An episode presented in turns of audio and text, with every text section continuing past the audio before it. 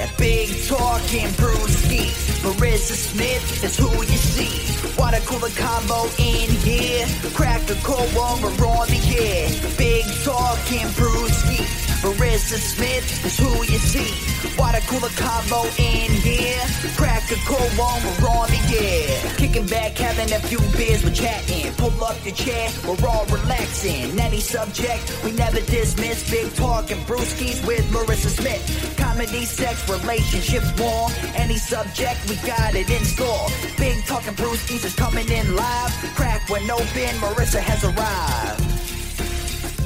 Big talking brewskis with Marissa Smith. Hey guys, happy Friday! This is Big Talking Brewskis. I'm Marissa Smith. As always, I've got Rodney Daniels with me. What's up, guys? Happy Friday. We've got uh, Jonathan Mastro John with us, Hello, everyone. and we've got Judah Tobias. Shabbat shalom. So, uh, Rodney, how was your week? Uh, my week was good. You know, we had the um, Fashionably Funny um, last Friday. Yes, after we the did. show. We did. and um, it was it was a great show. But um, I got hashtag Me Too. Who me too do? This guy, there was a there was a gay couple in the front row, and I was like, you know, like halfway through through the show, and I go to the back and get like a drink or whatever, and, and one of the guys is like coming from the bathroom. And he's like, "Oh my god, you're just so fucking funny, and then you're just so sexy." And then he just grabs my junk. Damn. Mm. Just like right this eh. like full on like yeah. And I was like, "Whoa, whoa, whoa!" like, Now, I have a question. Is that acceptable? no, no, I mean, no, it's not acceptable. Just because I'm gay and I, I I like it doesn't mean that like you should just you should at least ask first before you start you know grabbing junk. That's happened to me as well. Really? Yeah. Because, like, I'll say that, like, gay guys grab my boobs all the time without asking. Damn. See, and it's not acceptable. Just because we're homosexual doesn't mean we should be grabbing everything. I mean, you touch my boobs all the time. Th- This is true, and I don't ever really. I don't You really never ask. asked. We don't, I don't ask. I mean, but we know each other. That makes, that makes it okay. exactly. I'm not some random grabbing your boobs. This is true. You're not a random Right. grabbing my boobs. A friend of mine actually uh, works in an old age home. She's an older woman, and she was telling me that there's this patient who walks the halls all day, every day, just pinching people's crotches. Mm-hmm. Oh, really? Patients, doctors, nurses, doesn't matter.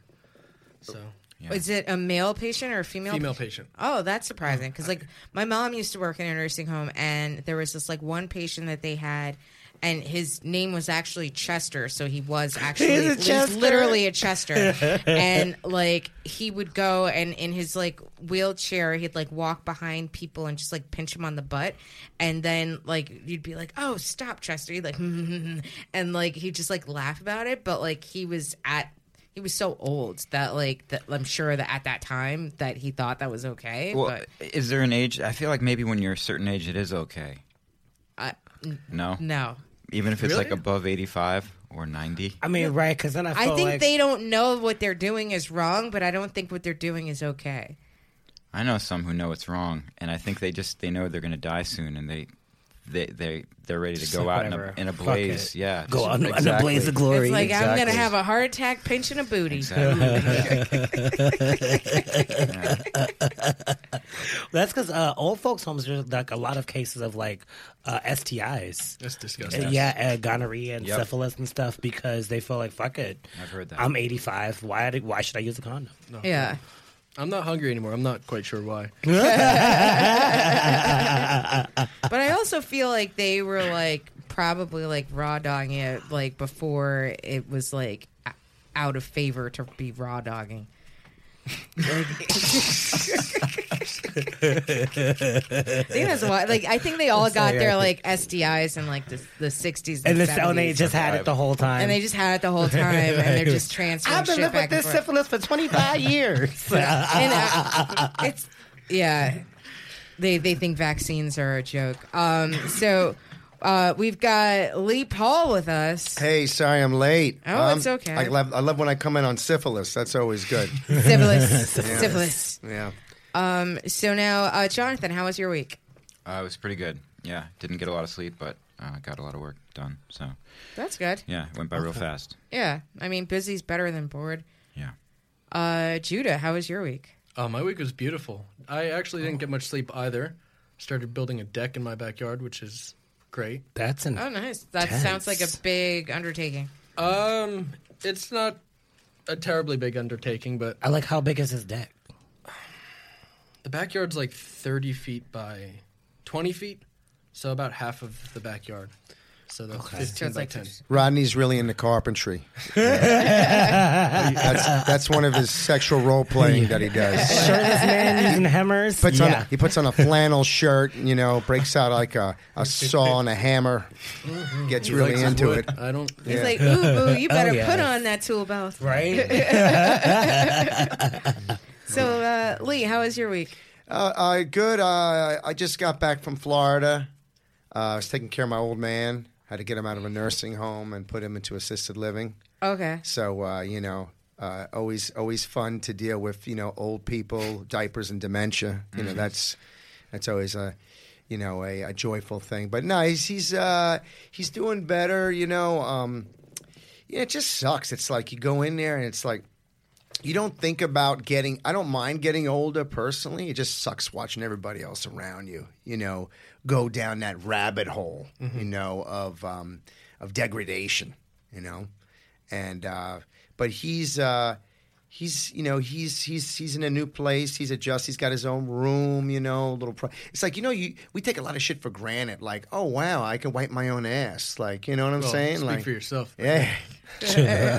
right, right. Well, before I got sober, I needed help to wipe my own ass. But anyway, that's another story. Um, no, but it's just like it's so much stuff. It's just the de-evolution.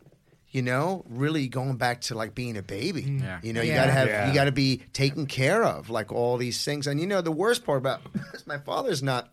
He doesn't really have bad dementia, Alzheimer's. He's a little, you know, some cognitive issues, but he's pretty lucid, and uh, he just physically, his body's just fucked. You know, just like broke down, and uh, he can't walk. He's not ambulatory, so it's just like. And look that look in his eyes, like I don't, I want to do these things. Oh, man. I want to do these things, and I hate. This is embarrassing. And I'm like, listen, we all need help. You know, sometimes. I mean, and he's you know he's still fighting doing physical therapy like he's convinced he's going to be walking again and driving and you can't shit on people's dreams when they're there you got to be like yeah sure you know because the reality is not he's, he ain't fucking driving again that's that's not that's not happening um but you know so but it's just it, you know it's just so weird going from regular existence of being ambulatory taking care of yourself doing all these things and to to to to totally being dependent upon other people you know? So uh, Did he have a stroke or something? he or- had um um well he had me as a kid so that probably That at least knocked off 20 yeah, years. right. Right. Right. Um he has a CIDP and the best way I can com- explain it is it's a cousin of MS. So he has basically a degeneration of a nerve degeneration, and it started in his right leg and went down to his uh, foot. And basically, it spreads to different parts of the body, and there's no cure. It's not fatal.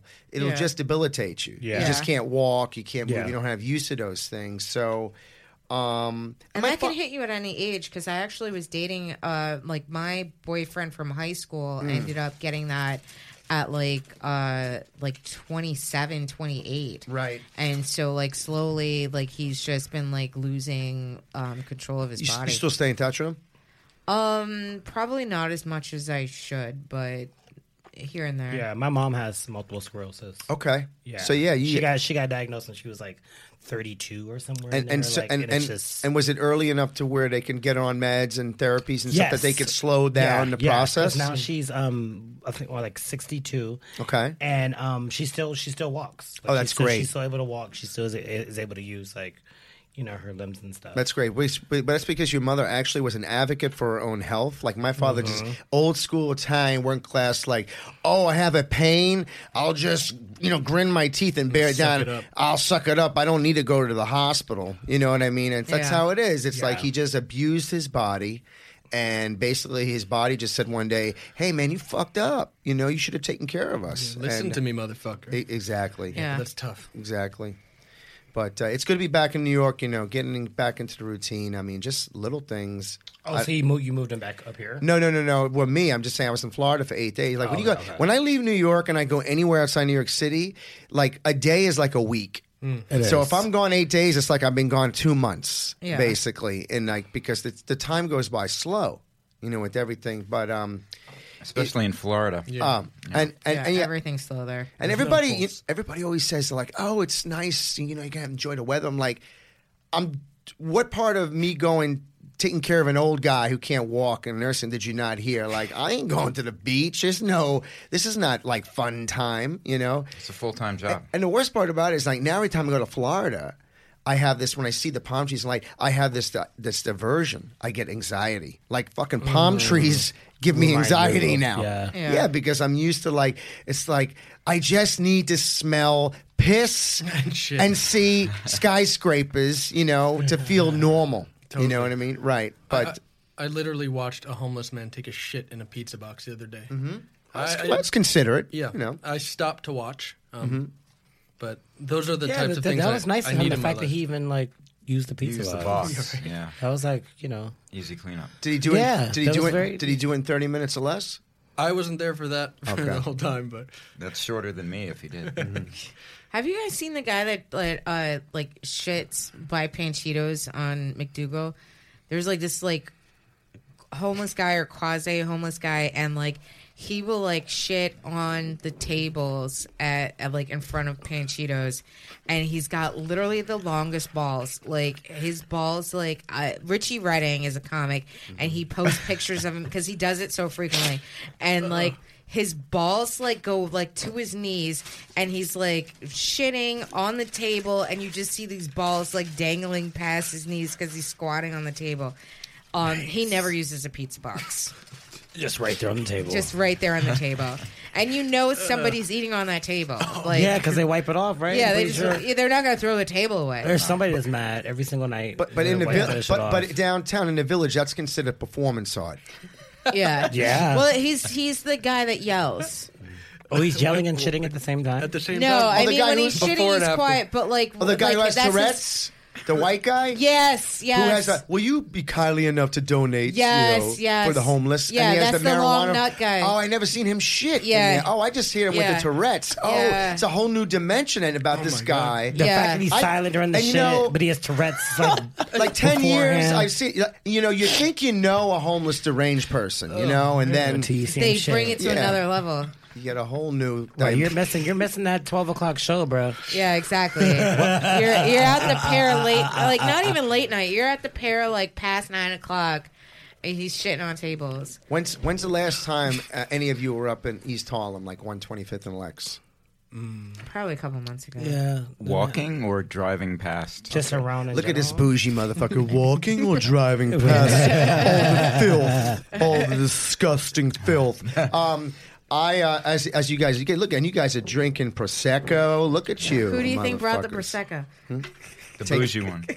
This bitch right like- here. he's like- this bitch right here. It's like the homosexual with the Who? bubbles. Was it him? No. No, Oh, you bought It it? it was me, Yes. yeah. Oh Yeah, bro. well, okay. He know he knows how to treat the ladies over here.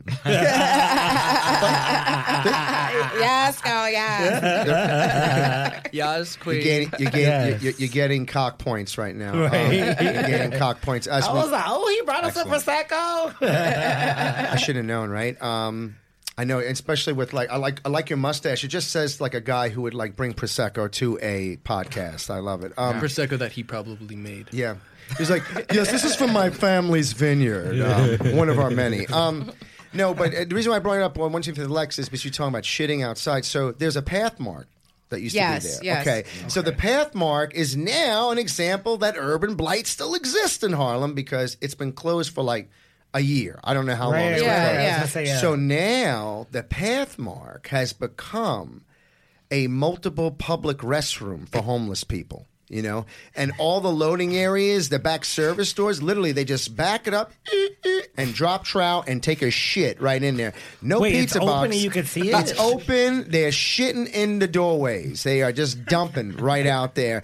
And in this in the wintertime, it's not a problem. It's, it's you know it's cold. Well, you slip down the hill. Everything's fresh. The, you know the shit freezes. You know it's considerate. You know, but then now as it's warming up, right, the it hotter is- it gets, the more and more. it is literally shit street. That's what it is. It is terrible, and it's like, uh, and I- 120 shit street. 124 shit, 120 shit street. Yeah, 120 shit street. shit. Yo, my 120 shit right here, son. Um, Could you imagine if you had to catch the bus right there every day? Like- and there is, I think, a bus because yeah, a- that's the one that goes to There's a Astoria. bunch of 'cause I used to date this guy in Astoria, and like I would take that bus because it was like one stop to Astoria. It's because- over by right. the um uh the, the other there's like a, a major train the LIR is over there. no, Metro North. Metro North. Metro North. Metro Metro North. North, Yeah. North is like over there.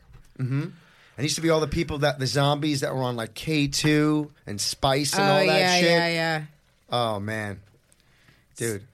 So now, uh, Judith, do you believe in karma? I do believe in karma. Um, I think it's that's an interesting question. I think it's the most selfish thing, or the most selfish act we can we can practice because it, it always returns back to us. Um, I did actually. I have a quote down here which I wanted to share. If Yeah, You yeah, guys are go cool. for it. um, and it writes, The law is simple. Every experience is repeated or suffered till you experience it properly and fully the first time. And I think, you know, on some level, that which we are afraid of is, you know, i- if you, if you don't experience things, you know, as they come up, you will, you know, continuously, um, I think, bump into those same things in your life. So, yeah, I do believe in it. Do you? No, I mean, I I believe in karma, and I think that uh, that quote I think is interesting because like I've recently had like this uh, existential crisis that I don't believe in free will. So, uh, yeah, so like, uh, You don't believe in free will. yeah, Wow. What's going on? I, I told you I had an existential Yeah, crisis. I, I see that. um, so I thought it was just turning 40. That's what I thought it was. No, I had this like before I I, I turned forty.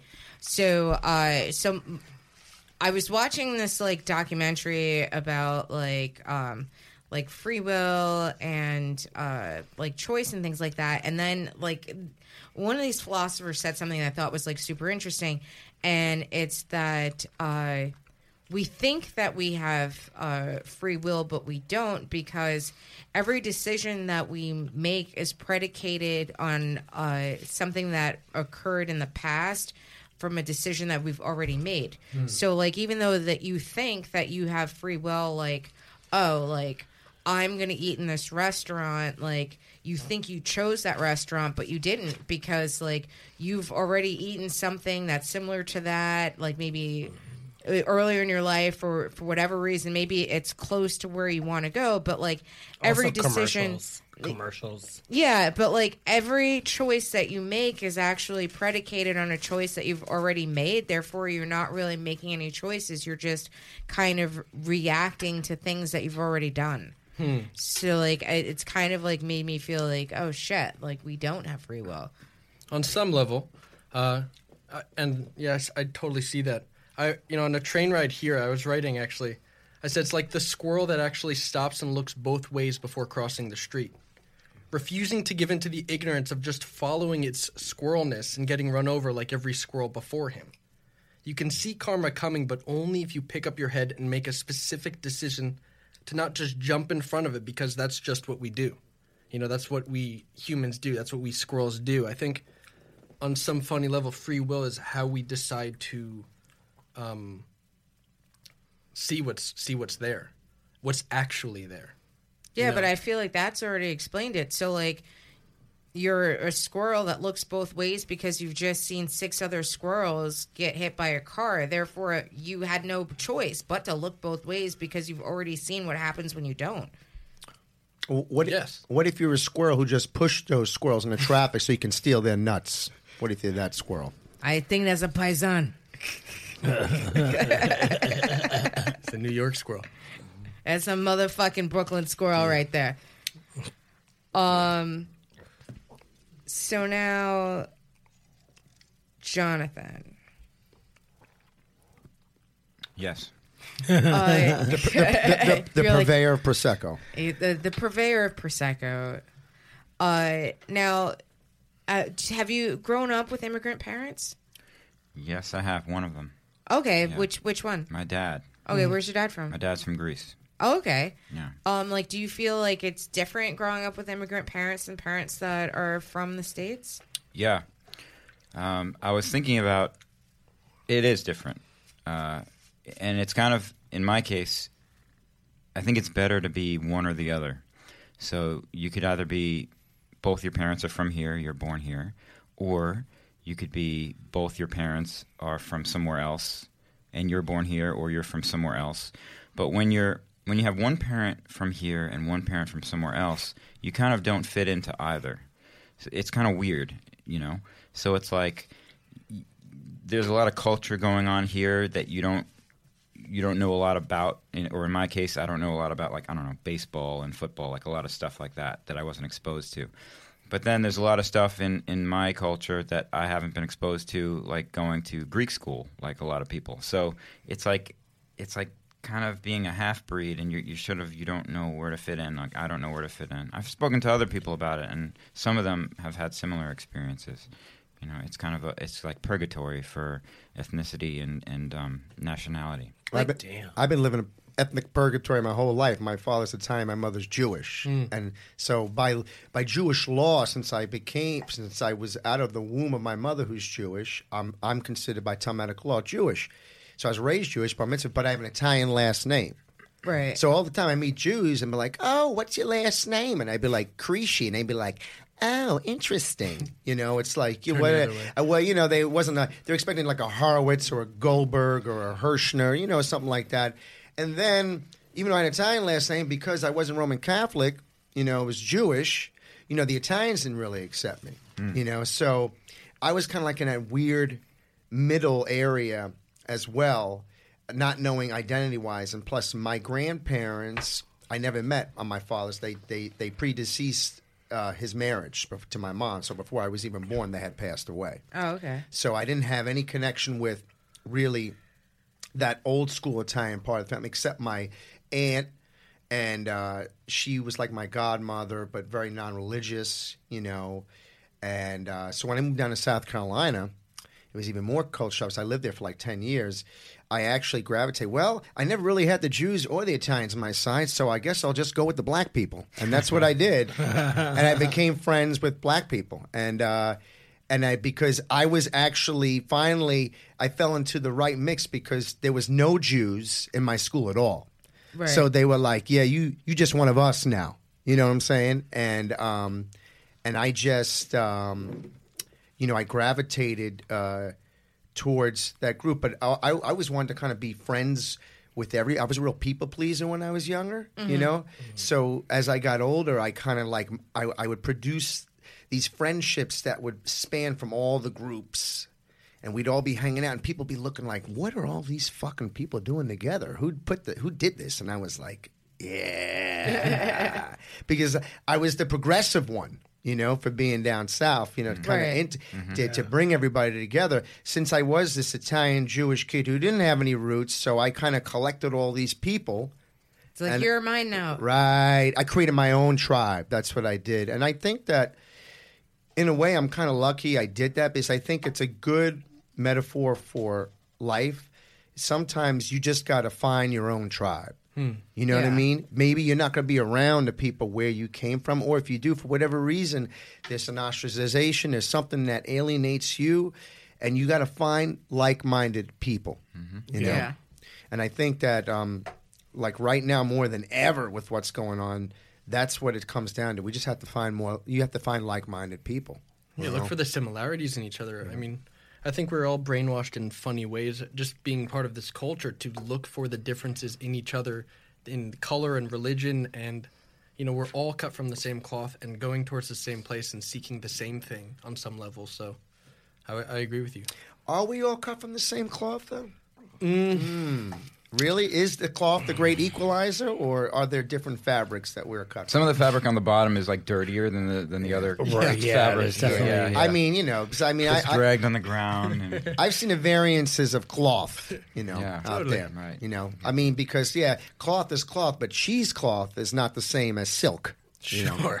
right. Unless you're cheese, Yeah. then your cheesecloth is silk.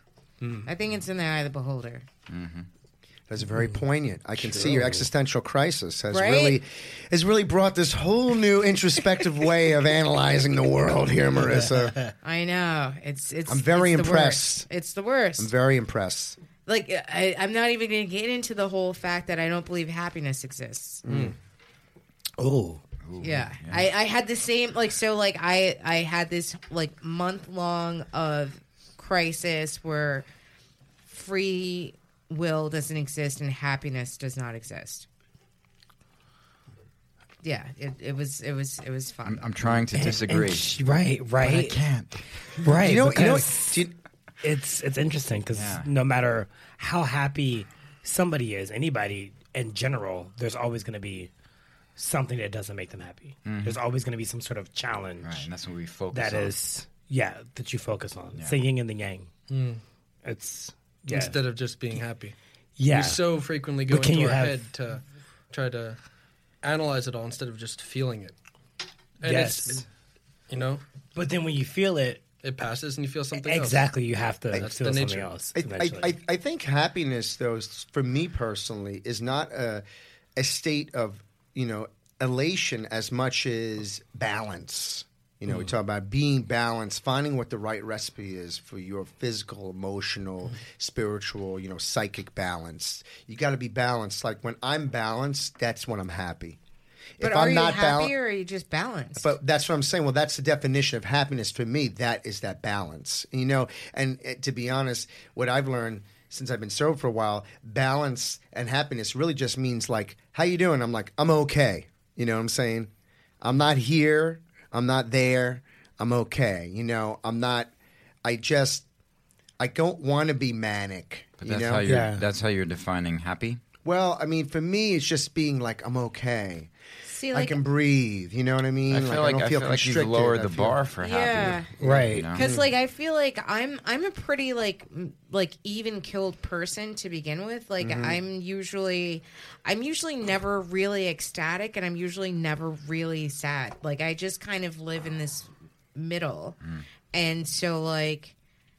I for like I don't really like I might be amused by something, but I don't think that's happiness. Like I, it's just like you know if I'm around my friends and we're having a good time, like I'm being amused at the moment, but like I don't necessarily feel like I'm happy. Like, but I don't necessarily feel like I'm like sad at that moment either. But like I don't feel like I um I don't think I understand happy. I, I, I, I, go ahead, Robbie. I'm sorry. Well, interesting because you, because I, I feel like it's a choice. Like I choose to feel a certain way, in general, and when I don't feel that way, I take myself out of whatever situation I'm in, and I pick something that's gonna make me happy. Like I'm really into music, mm-hmm. so I'll listen to certain musical things that like put me in a certain headspace, or go to certain places, or do certain things that like make that happiness palpable again, Totally. as opposed to living in that non-happy space. Yeah. Like, are you happy or are you just having a chemical reaction? Well, maybe that's what happiness is. yeah. I mean, if you if you want to define it scientifically into you know biochemical level, yeah. I mean, that's what the brain is. It's just a bunch of electric charges and chemicals that are, you know, being you know you either have too much, too little. I mean, that's why big. That's why pharma, big pharma, is a whole industry. Oh, you know, fuck. to deal with Right. people with too much, too little. You know, Jonathan saying what you said. Oh, you know, you really lowered the bar in happiness. Exactly. That's how I maintain happiness. I keep the expectations really low. You know. Yeah, I don't mean that in a bad way. No, I no, just- no, yeah. no. And, and, and, Yeah. and I hear, but to speak to what um, Marissa said, I think it's interesting. Uh, like right now, when I'm doing the podcast, I enjoy doing these things. So these things make me happy. Is this happiness? No, not necessarily, but it makes me It's happy. an, and it's an episode in Right. which you feel happier than you were previously, but you're not living in existence of happiness. When I do stand up and I perform and I'm on stage and I'm and, and I'm and I'm and I'm and I'm totally connecting with the audience and I'm killing, that makes me happy. When I, you know, when I sing with the band and do shows, as you know, Marissa see me and I perform, that makes me happy. Is that happiness, or is it is it just the simple fact that I predicate my existence, my balances, on doing something every day, at least one thing a day that makes me happy. Hmm. That doesn't mean I'm in a perpetual state of happiness. It's things I do that make me happy. Sure, and it's Bec- and it's not the denial of the other of the sadness. I think it all exists together. I you know I was thinking about. It, I think I, I equate gratitude with happiness. You know, when I could really Yeah. see what's out there. Sure, something could break my heart, and I'm crying about it. But in that same moment is my happiness. It is the mm-hmm. the the holistic acceptance of what is. You know, it's and it's not to define myself as the happy one or the angry one or the this one and you know not to place judgment on any of those moments because then you're taken out of it um, not to sound too um, uh, lofty if you will but I'm the one that brought existential crisis into the mix, so I can't right. call anyone lofty. okay beautiful i guess i just hear my dad in the background so But that that gratitude piece, though, I feel like it's just so important because that is what really helps me. I don't know about anybody else, but like when I'm feeling a certain type of way that is away from you know that centered, happy place, the gratitude and just being grateful for what I have and thinking about where I came from and thinking about the fact that it could be worse no matter whatever what what I'm going through changes my whole perspective and brings me back to like that place. Gratitude is like a huge part of my life. And and and, and I piggyback on that. You know, uh, uh, you know, I, I I meditate every day. Right now, I've been sober for like 10 and a half years. So Good one of you, so one of the things that I do is my balance is I don't leave the house before I pray and meditate. Now, when I say pray and meditate, you know, I do I believe in a a, a higher power, a, a, being. Uh, I, I I don't know what it is. I don't know if it's Allah, if it's Jesus, if it's Buddha. I don't know if it's Moses. I really don't care. You know, I don't need to know the answers. I just know that there is something I think that is collectively bigger, better than me. And so, you know, I meditate every day, and I always, and I, that's what I say. I say, God, thank you for another chance of living. Thank you for allowing me to rise up out of bed this morning, stand on my own two feet with a general sense of health and well-being. Thank you for a family that loves me, friends who care about me, colleagues who support me. Thank you for gifts of sight, sound, taste, smell, and touch, the roof of my head, clothes on my back, food in my stomach, and most of all, thank you for being a part of my life. Without you, I'm lost, and with your presence, I am truly grateful. You know, and so I have to, you know, I have to start. You know, I have to check in gratitude because it's not about making me happy. It's about taking me out of the have-nots and the sadness mm-hmm. and mm-hmm. reminding me, hey, I'm okay. Yeah. You know, there's a lot of things that I have that others do not. And I think that we live in a very what you know have you done for me lately kind of society that everybody wants something and if they don't get it immediately or right then and there they're upset. And they throw these little like adults having tantrums you know these little tantrums. And it's like you gotta just be grateful for what you do have and we just don't do it Well, I know? I know that I'm definitely not. Uh, I I I definitely don't practice like gratitude, and it's not because uh, I'm not thankful for things, but like I feel like like. I'm, I feel like I'm all about existential crisis today, um, but so who are you marissa do we know who anyone is? Um, but we're like all illusions it- if that helps We're all smoke and mirrors.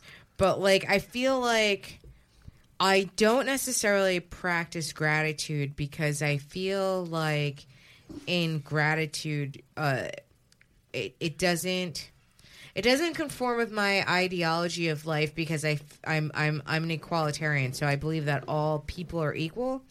And so in in gratitude you are thankful that you are more than someone else and I don't think that I am more than a beggar and I don't think I am less than a millionaire. So like I I feel like in this whole um thought process is I'm thankful for the things that I have and and this and the other thing that you're saying that you are better than someone else and you are less than someone else and I think that we are all the same. I feel like everyone in this room is is a good a person as Elon Musk, and I feel like everyone in this room is as bad a person as a serial killer.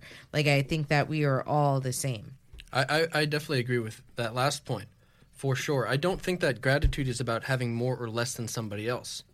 Um, and I really do, you know, just to come back for just a moment on the idea of big pharma and the, you know the need to control or to identify unwanted behaviors. It's you know to become the for a moment the the one who has bipolar or the one who has this. It's I honestly think all of these patterns exist within everybody.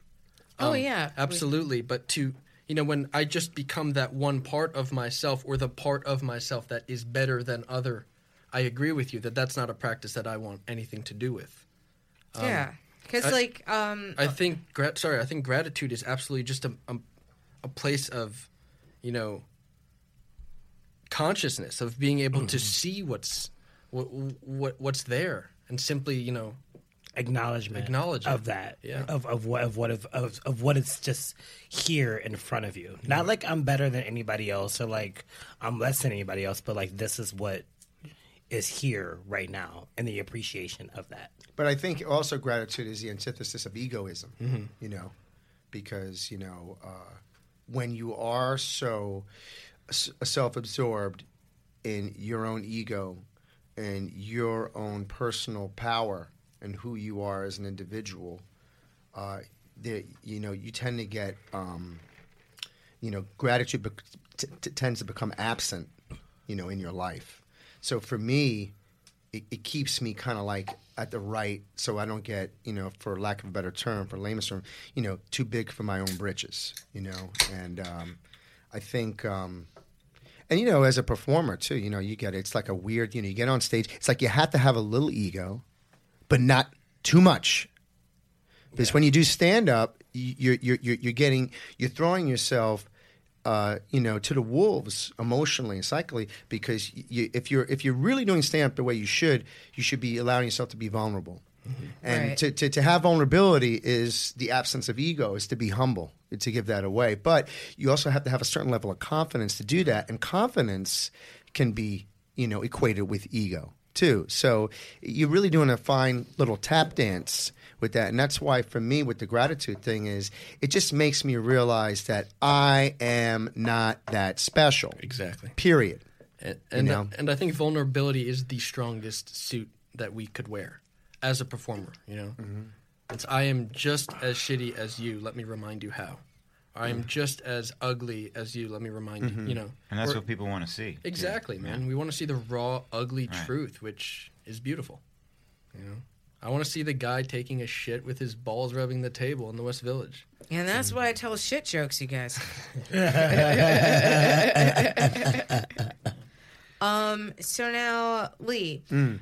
do you feel that uh, sexual compatibility is important in a relationship? Oh, we're going from uh, we're really all over the place here. Uh, Back to the yeah, good stuff. Uh, back to the good. Always gets back with me down to fucking. That's what it comes down to. I down mean, to. those are your Yeah, topics. I know. I know. I think everything comes down to that. On I I I I, uh, I, I agree by who, how we're hardwired in human nature. Absolutely right. Um, sexual compatibility for me. I, now I'm 42 years old. So what I discovered, it took me a long time to discover it, is that it's a very this simple juvenile kindergarten formula that it took me 42 years to discover is that uh, high sex drive is good with high sex drive. Low sex drive with low sex drive is good. High sex drive with low sex drive, no good. Doesn't work. And I and I had to go through a six year relationship and a marriage that lasted about four years to figure that out. Are those your feet under the table playing with mine? Is that you? Yeah, that's all That's right. me. Sorry. so it's all right Uh, I, I'm a- yeah, it's Jonathan's, but I'm actually channeling. I'm astro projecting myself to play for. He doesn't realize it. He thinks he's exercising free will right now. He made me do it. but it's really it's really my psychic Jew power. That's what I'm doing right now. Because you know Jews control minds, the weather, and the media. Just so you know. I thought you controlled the pinks. Yeah. Um, no, no, no, but I think honestly, I really do believe, and I know, you know, the cliche opposites attract. That's fine, and other things. You have the things that counterbalance. But I think when it comes to sexual compatibility, you cannot be opposite of your partner when it comes to sexual needs and drive. You must be on the same page because eventually, uh, one side or the other or both is going to become tired, and the relationship will not sustain itself you know and uh the, listen the reality is that you know we are sexual beings and we will be sexual beings for a very long time until we get to a certain age. Uh, biologically, I think that I mean, I can't speak. I'm not a woman, but uh, you know, obviously after you- menopause, you're going through certain chemical hormonal changes. You know. Um, I don't know. I haven't met a menopause. no, you haven't. I know. Listen, I ain't saying you. I know. Like, I'm just saying in general. Like, an I'm age. bragging right now. Goddamn it. Age, a- I'm talking. All right. Let- Let's not let's not get ageist here, okay? God damn it. Um, goddamn ageist. Um, no, but I'm thinking that like at at a certain point in time, I think even men. I, I, I think for the majority of our lives, you know, men and women are ver- are we are sexual beings, um, and if you're going to be in a relationship with somebody. Uh, let's say I'm 42 for let's say the next 25 30 years who knows that I'm going to always have a high sex drive and that's who I am. So I need somebody who's going to be on par with me.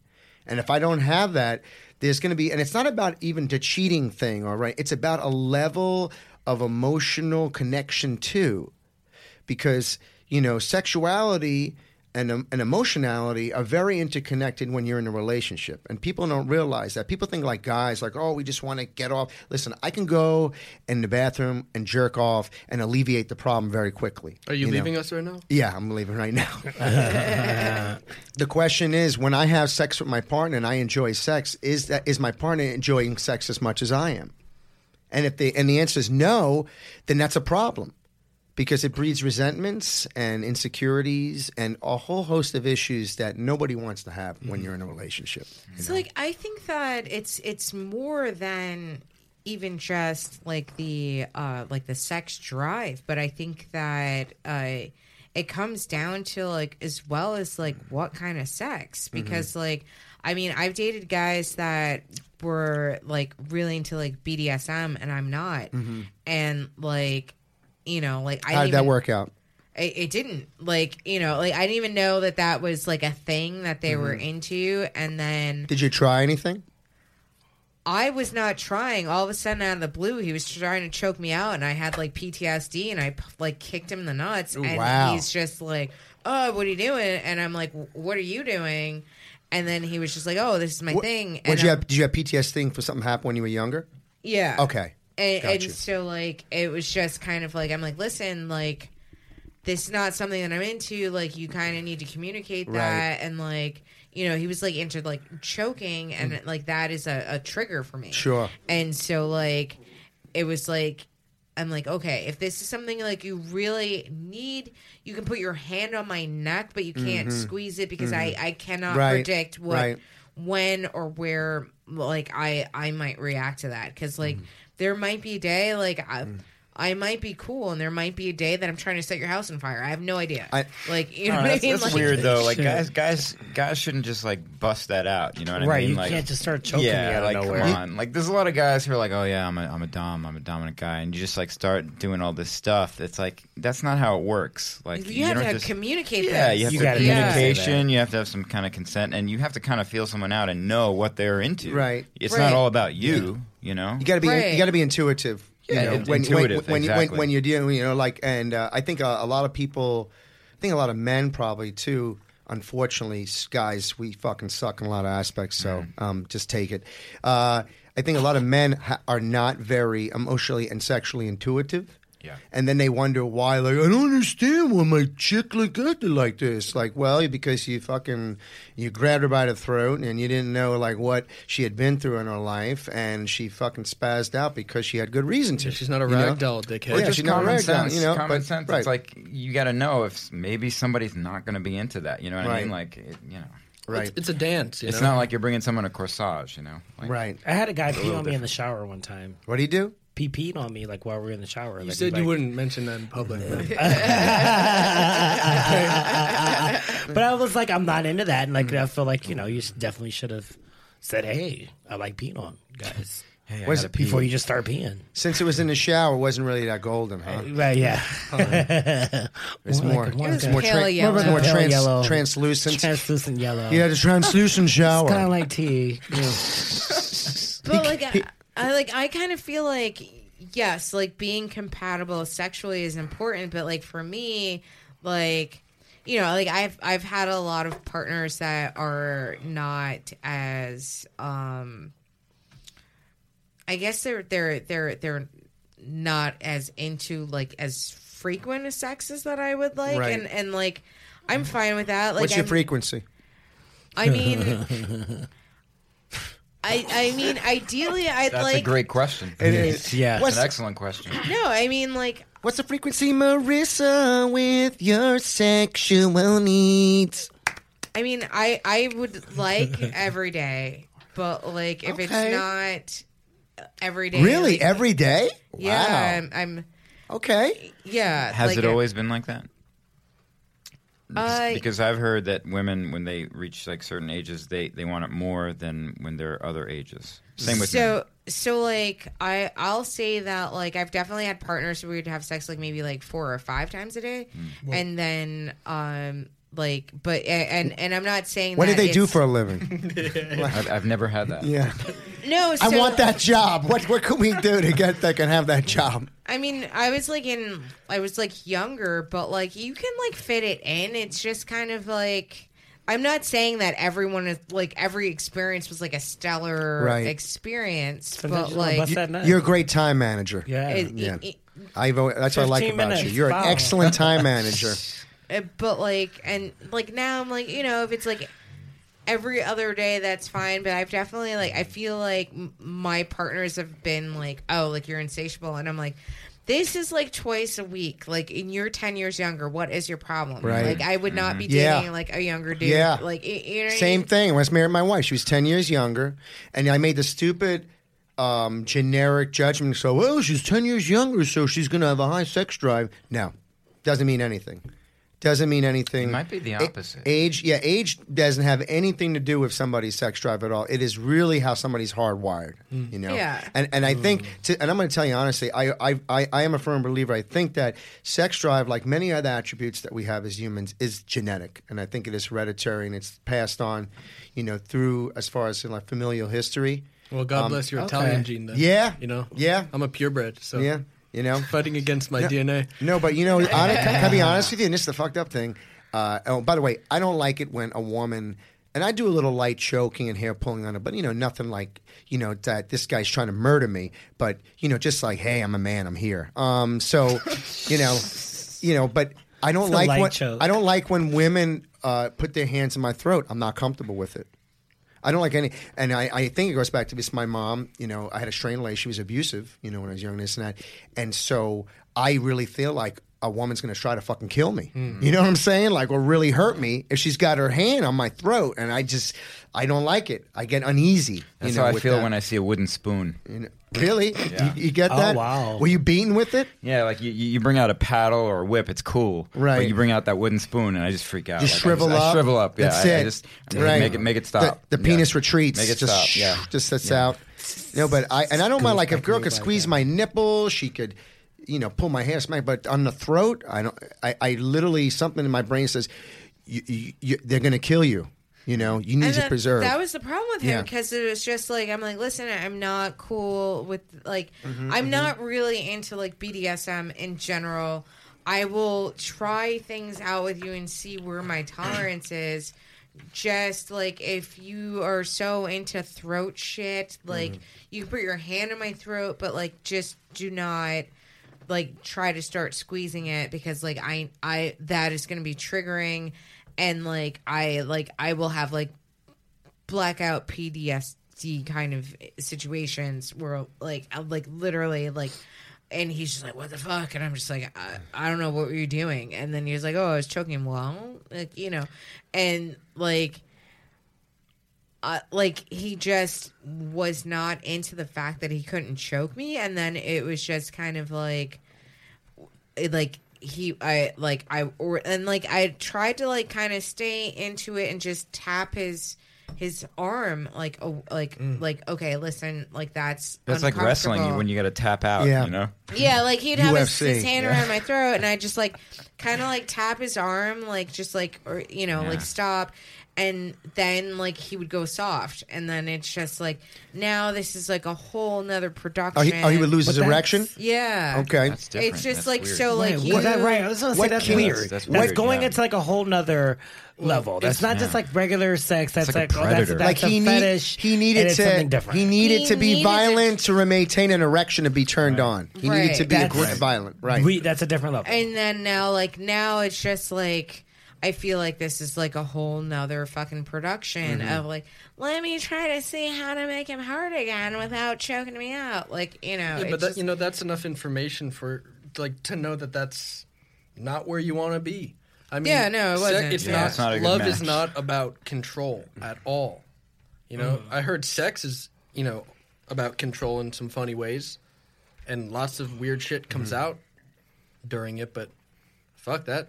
Especially Yeah, it's especially the rape kind of sex. That's really uh, right, because I that's feel like control. that's just Yeah. that's just Yeah. dangerous. Like right I, I there. can't get off Like, on porn unless it's a snuff film. Like that's a red flag. Yeah. Yeah, it was like No, it for was real. definitely, and it was like, and it wasn't even like we were just like, oh, like oh, I met him at a bar. Like no, like we known each other for like like a fucking a decade. Oh, But, wow. Like Oh wow! So, thought you, it so you a trusted recent this thing. dude yeah, a lot, yeah. That's surprising. and did, and so and you felt mean, when you he pulled that when he to- pulled that it really violate. It was like it was a real violation of trust because of the rapport you had with him, the long-standing relationship. Yeah, it wasn't Yeah. like, oh, I met you on an app. It's just Yeah. like, no, we've been like friends for like fucking over a decade. I think that's odd that you've knew him, you've known him for over a decade and you didn't know he was into that. I mean, so, like well, fucking here was the thing decade. though, is that like And did he know about what had happened to you? That was that was causing the trigger. he didn't know what had happened Okay. to me. Okay. Uh, but like, I had known other people that had situations with him, and they were like, "Oh yeah, he did this to me," and I'm just like, "Really?" Because like I've known him for so long, and he's never done that. Um, and it was just like, "Oh yeah, we were in a cab, and then like he like choked me out," and I'm just really, and I like, and I was just like that. Y- Yeah, and So this like- guy had like a dark side that he was kind of hiding. Mm, I don't think he was well. hiding it. Well, to you, yeah, because he when you heard those things, that was foreign to you. Like, you had like a- literally our first date he asked me if he could kiss me like that was like so Mm-hmm. like if you're going from like oh can i kiss you to like just Mm-hmm. like i'm gonna try to fucking strangle you It's right so now, that's a ironic. He'll ask you if he can kiss you, but he's not going to ask to choke you out. yeah It's like kind of it, it- it's, yeah it's kind of like a vampire. They can't come in unless you invite them. But once they're in, they will suck you fucking dry. Right. Yeah, That's it. exactly. Yeah. Exactly.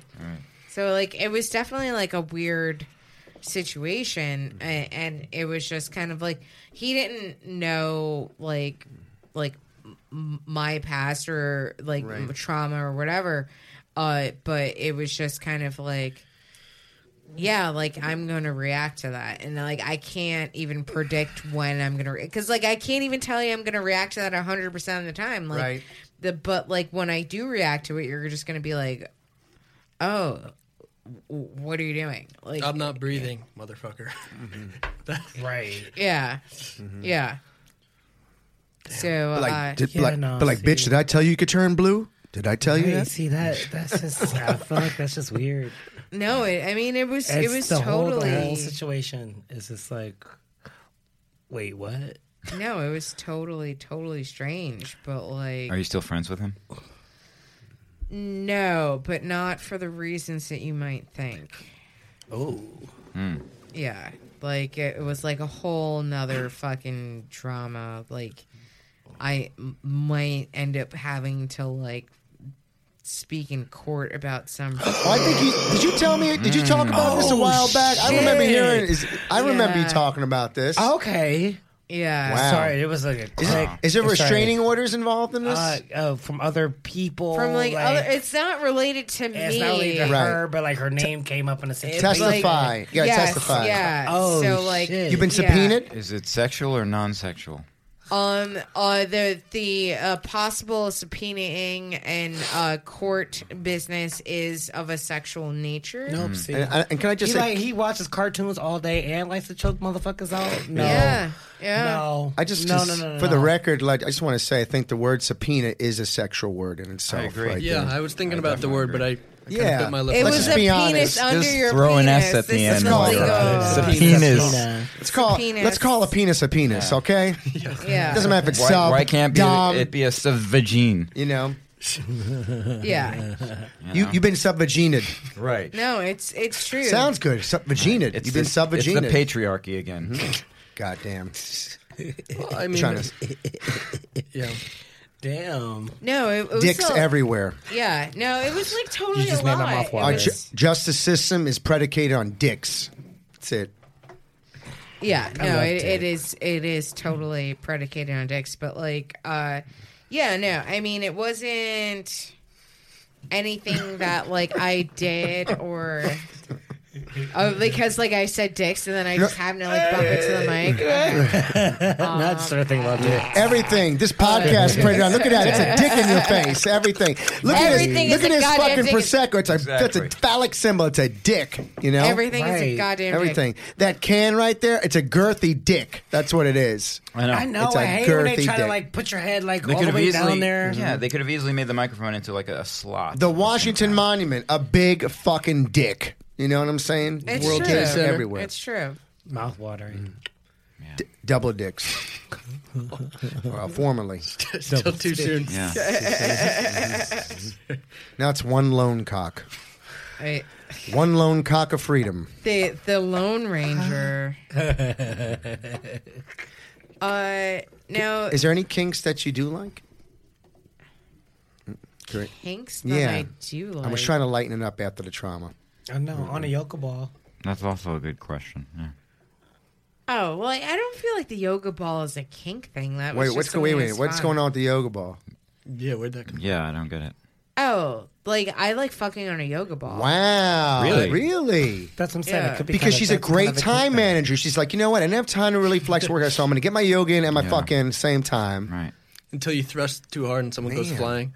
T- Why do you or like bust fucking on the yoga ball? Or you bust the ball. For uh, we know for but why do you like? Wh- wh- what's what's the big deal?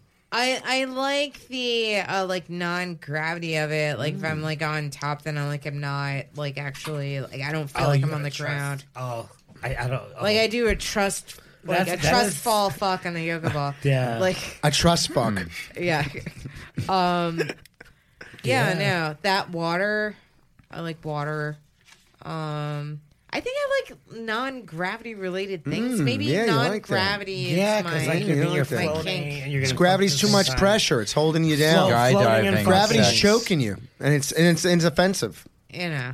Uh Can you? Oh, is that a thing? Skydiving, Skydiving sex? It is now. I, I never thought of it until she mentioned that.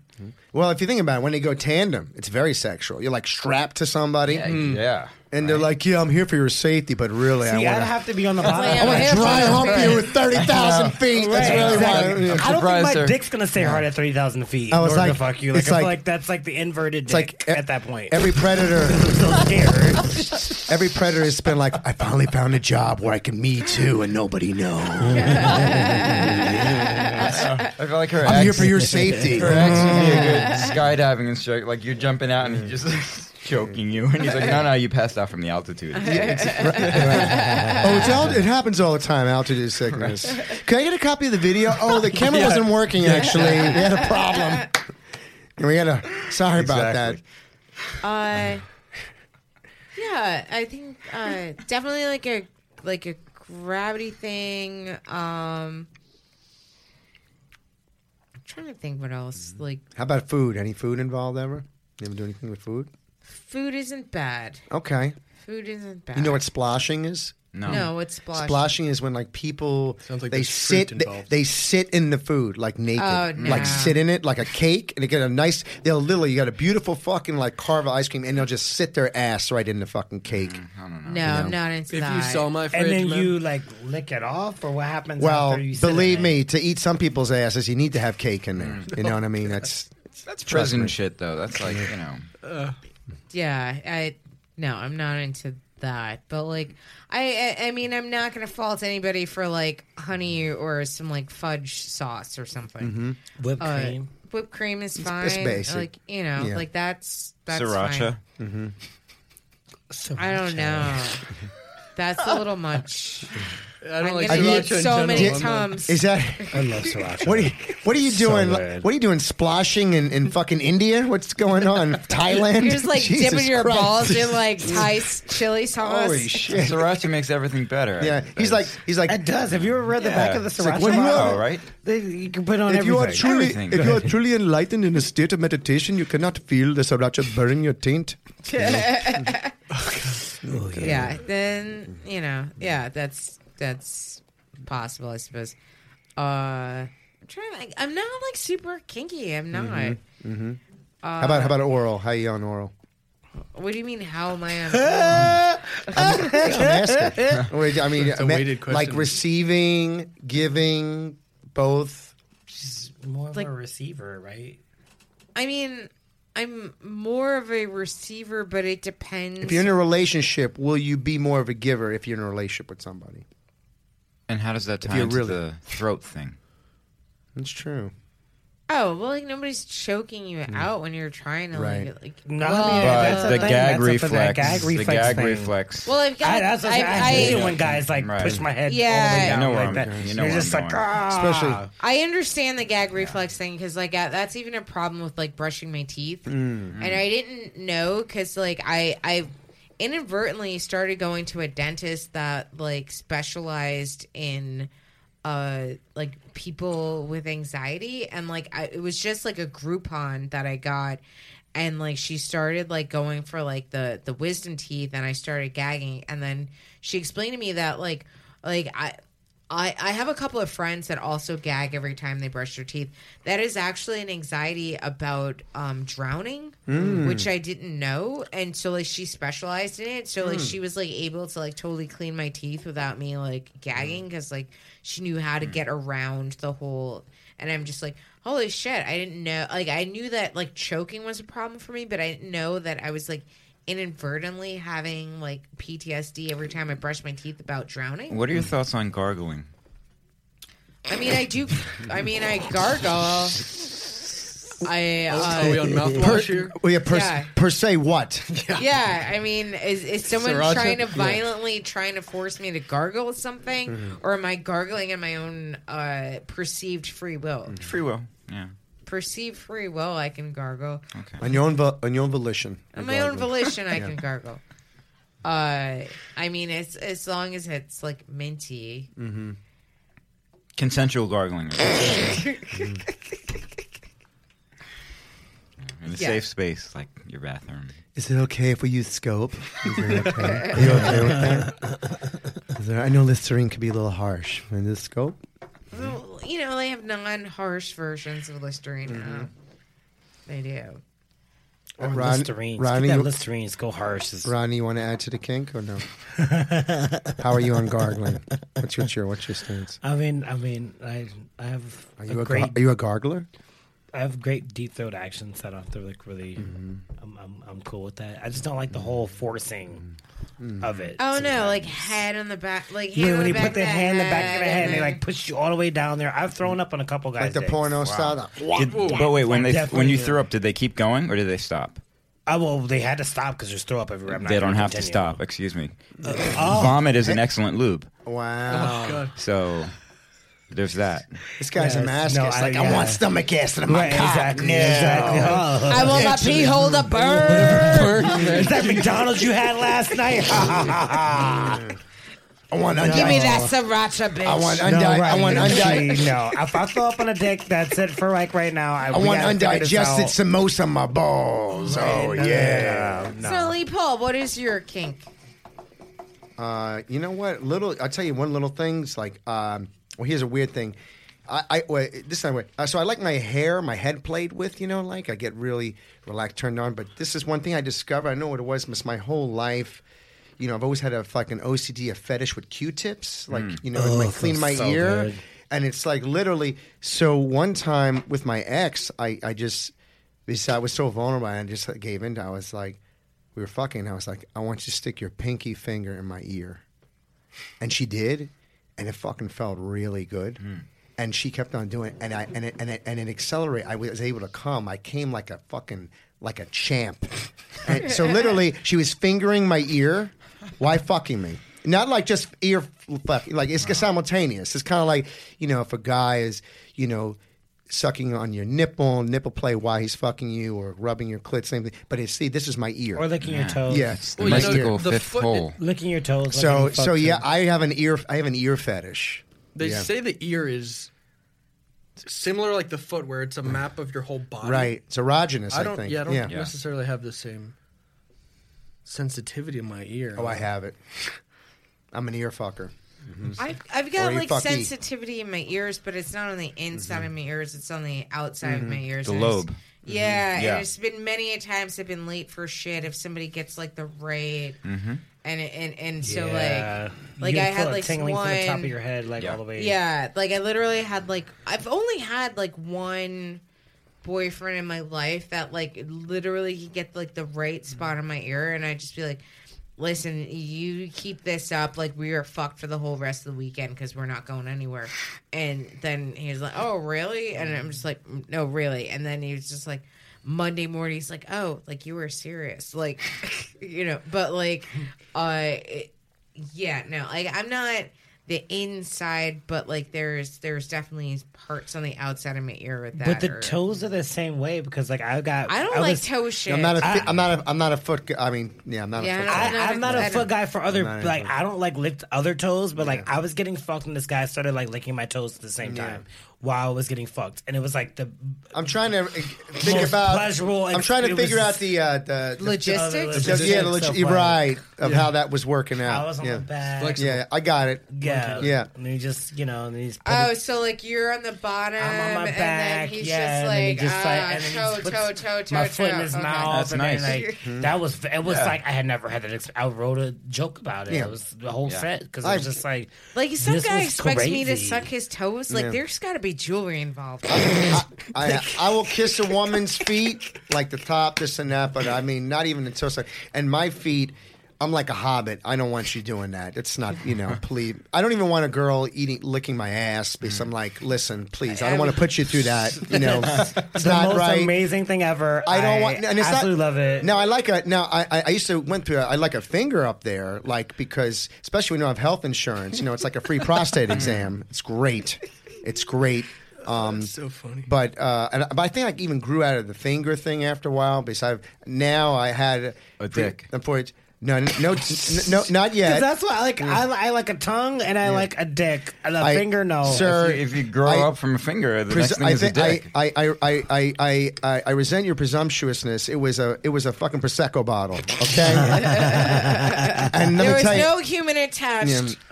Yeah, it was, and that's actually how I open up champagne bottles at parties. I just have them shove them on my ass, and I pop the cork right in there. Because Lee Paul it. is tight.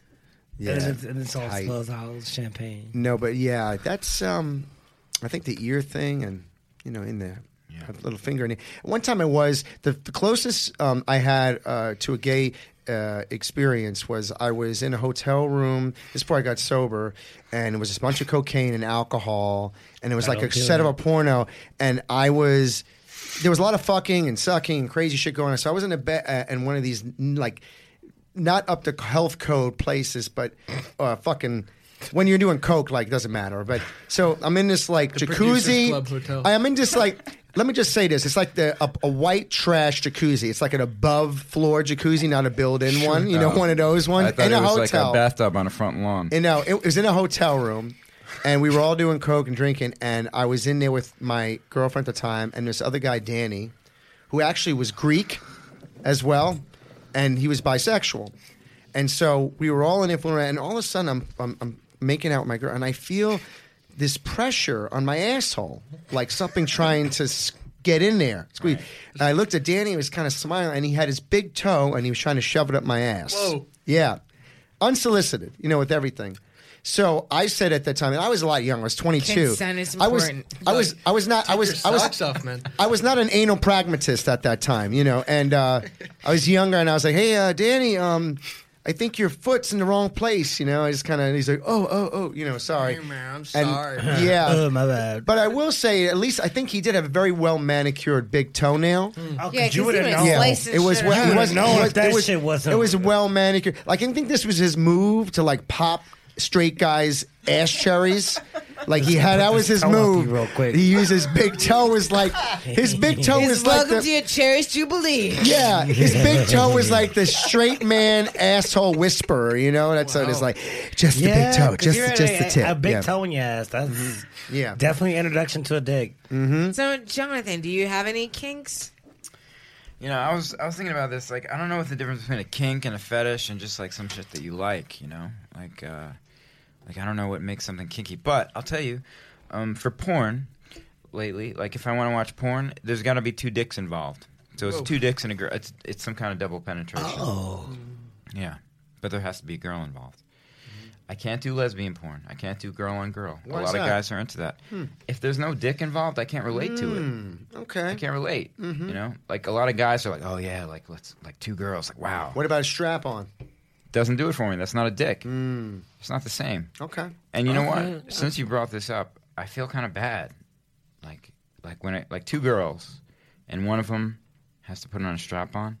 I feel like I wish they had a dick Mm. because it's not the same as when you have a strap on versus a dick. It's just not the same. You know, it's it's sad. I think It's that- Speaking from I- someone that has a vagina, Right. It remind, did you guys see from the somebody that likes dick. Hey, don't make any assumptions here.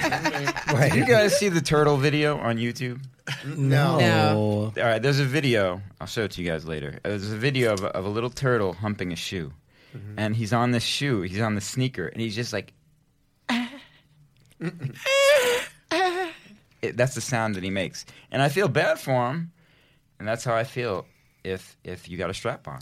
You know, you Jonathan was a dick. actually driving me to Westchester like two weeks ago, and I, swear to God, he said, "Hey, did you see the turtle video?" Mm-hmm. And I s just like he did, yeah. and I was like, "Well, I've heard funny videos of turtles having sex," and he, and he pulls it out, and I swear to God, we were both watching it as he drove, and I was willing to die for it. Judah, I was just thinking just now. I swear I just showed that to someone, and I couldn't remember who. I just it's you. It was you. Yeah, man. It was just this like last is a, week. This is a, some CGI animated. This is a real turtle fu- trying to fuck a shoe. yeah, yeah. And, it, and, it, and, it- and it made a noise Sounds like that. hilarious. I can play the noise. I can cue it, up sounds- if you want to hear it. That it. sounds. Can you have the hilarious. Can you have the guy, uh, our our uh, s- our producer here? Can you cue that up? We got it. now we Oh, Yeah, have to. could- okay, We got Yeah, it. We got to do it. now you can. We'll talk. We'll talk about something Yeah. else. So in the now, meantime. now, Judah, like, do you have any kinks? Um, yes, uh, anything squirting. Okay. Oh. Ooh, It's you know I'm a goal oriented person, ooh. but like Old Faithful or human? uh, human, human. It's still in my So, YouTube history. so are you? Uh, how about the zip popping videos? You really into that? Wait, what is What's zip, I am. zip Oh, big pop? time. Yeah. Wait, Tits wait, popping. No, Yeah. not at all, man. That's big time. You said squirting. Oh, That's man, right. listen. Cis, sits, ew. No. Dr. Oh, yeah. Pimple. What No, is it? no. That I, I think I said to say Dr. anything. Pimple Popper. yes.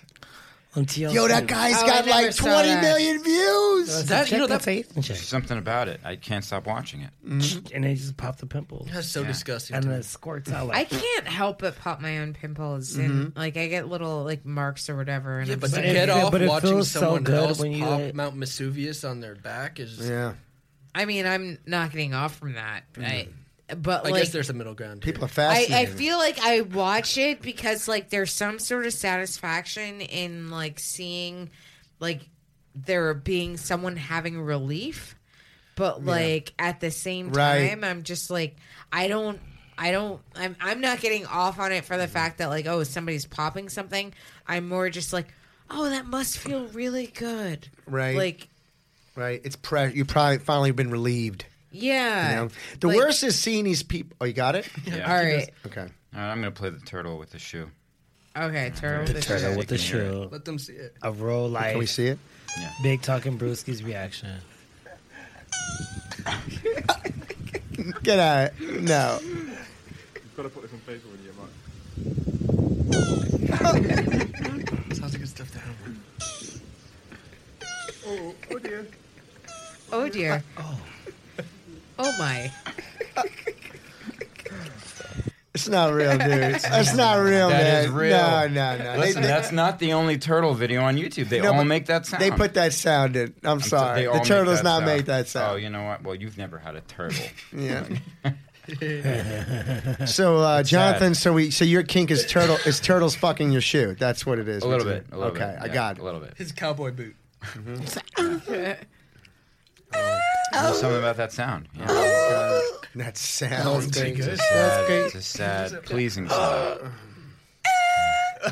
You know what? Who did that? That You was know really what? It's, good. it's, it's, That's me. Really Because you got it. I'm like, I'm like, ooh. well, because that's how I sound. Um, I'm glad, you know, it's, it's nice to know that turtles can express joy. You know, Yes. that makes me feel good for them. Yes. You know, yeah, like that. I feel like Back to that is a happiness. That was that pure is- happiness right there. Yeah. that is like a day of rose come. Eh. like that's your sneaker fuck. A day of Yeah. rose. A a day of rose. day is of a rose sneaker is a fuck. sneaker fuck for you. Okay. That's what it sounds like. You know what I like? I like to have like a whole get like twenty turtles doing it. Yeah. And see, have like the Sopranos and the Yeah. Ten- Yeah. like a whole You symphony do, of like, turtle fucking. Handel's Messiah for Yes. Christmas with I feel turtles like that's having a Prince sex. album. Oh yeah. It's like a total. It's it, that. That is like beautiful. I feel like Yeah. that is like purple rain of Taurus's fucking. Mm. Like if you Did could you have say like, Taurus? Taurus's? I said- Yo, T-H-O-T? Taurus, where you from? Taurus. Where you Yakis Yo, from yo, Yakis. The yeah, Taurus are fucking. You ever seen them Taurus fucking? Turtle hoe over there. It's like, oh my god, that turtle is such a hoe. She's from Takaha. It's a Takahau turtle. She's fucked every show in Payless. Mm-hmm. She ad. just thinks that's a sneaker. Bitch, that's a slide. Yo, that turtle's not going to buy anything. It's in DSW every week fucking them stilettos. Yeah. Turtles. oh my god, he just fucked a jelly. You cheap ass bitch. Don't you come on my Jimmy Choos. Stay away from those Crocs, girl. That's a different type of reptile. Yeah, but the, yeah, but there That's is good. that's definitely multiple turtle penetration because there's a lot of holes on that fuck on those Crocs. And the extendable neck. There, there are a lot of holes in it. the ugliest shoe known to mankind, in my opinion. Crocs. Crocs. Or uh, Crocs They're versus nasty. Uggs. They're Crocs. so Crocs. ugly. Who wears that? A lot of people.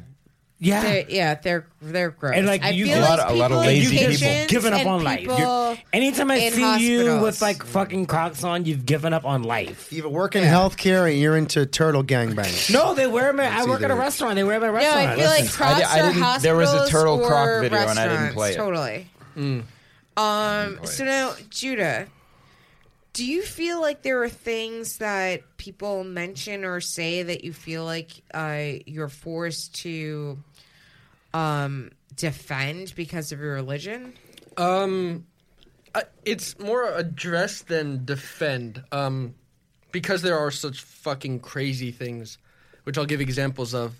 Um, you know, I actually I grew up going to yeshivas my whole life, um, and I recently just quit working at a beautiful kosher restaurant in the city, and probably the best one in the city. Which one? Um, Can you say it? He'd probably I don't know if he'll still feed me if I say it, but you just want to say it. You can say it off air. It just Yeah. doesn't matter. Yeah, I'll let you know. Um, but uh, you know, working there, I really got to see like, you know, some of the most, you know, in quotations, powerful billionaires in real estate in the city, and lots of Hasidic people. And I have a, um, I have this character that I've been kind of de- developing for the past few years. It- It's like a Sacha Baron Cohen take on a on a Hasidic guy, um, but that it, which has become like a really therapeutic and nice way for me to kind of channel all of the weird shit that is part of I guess my culture.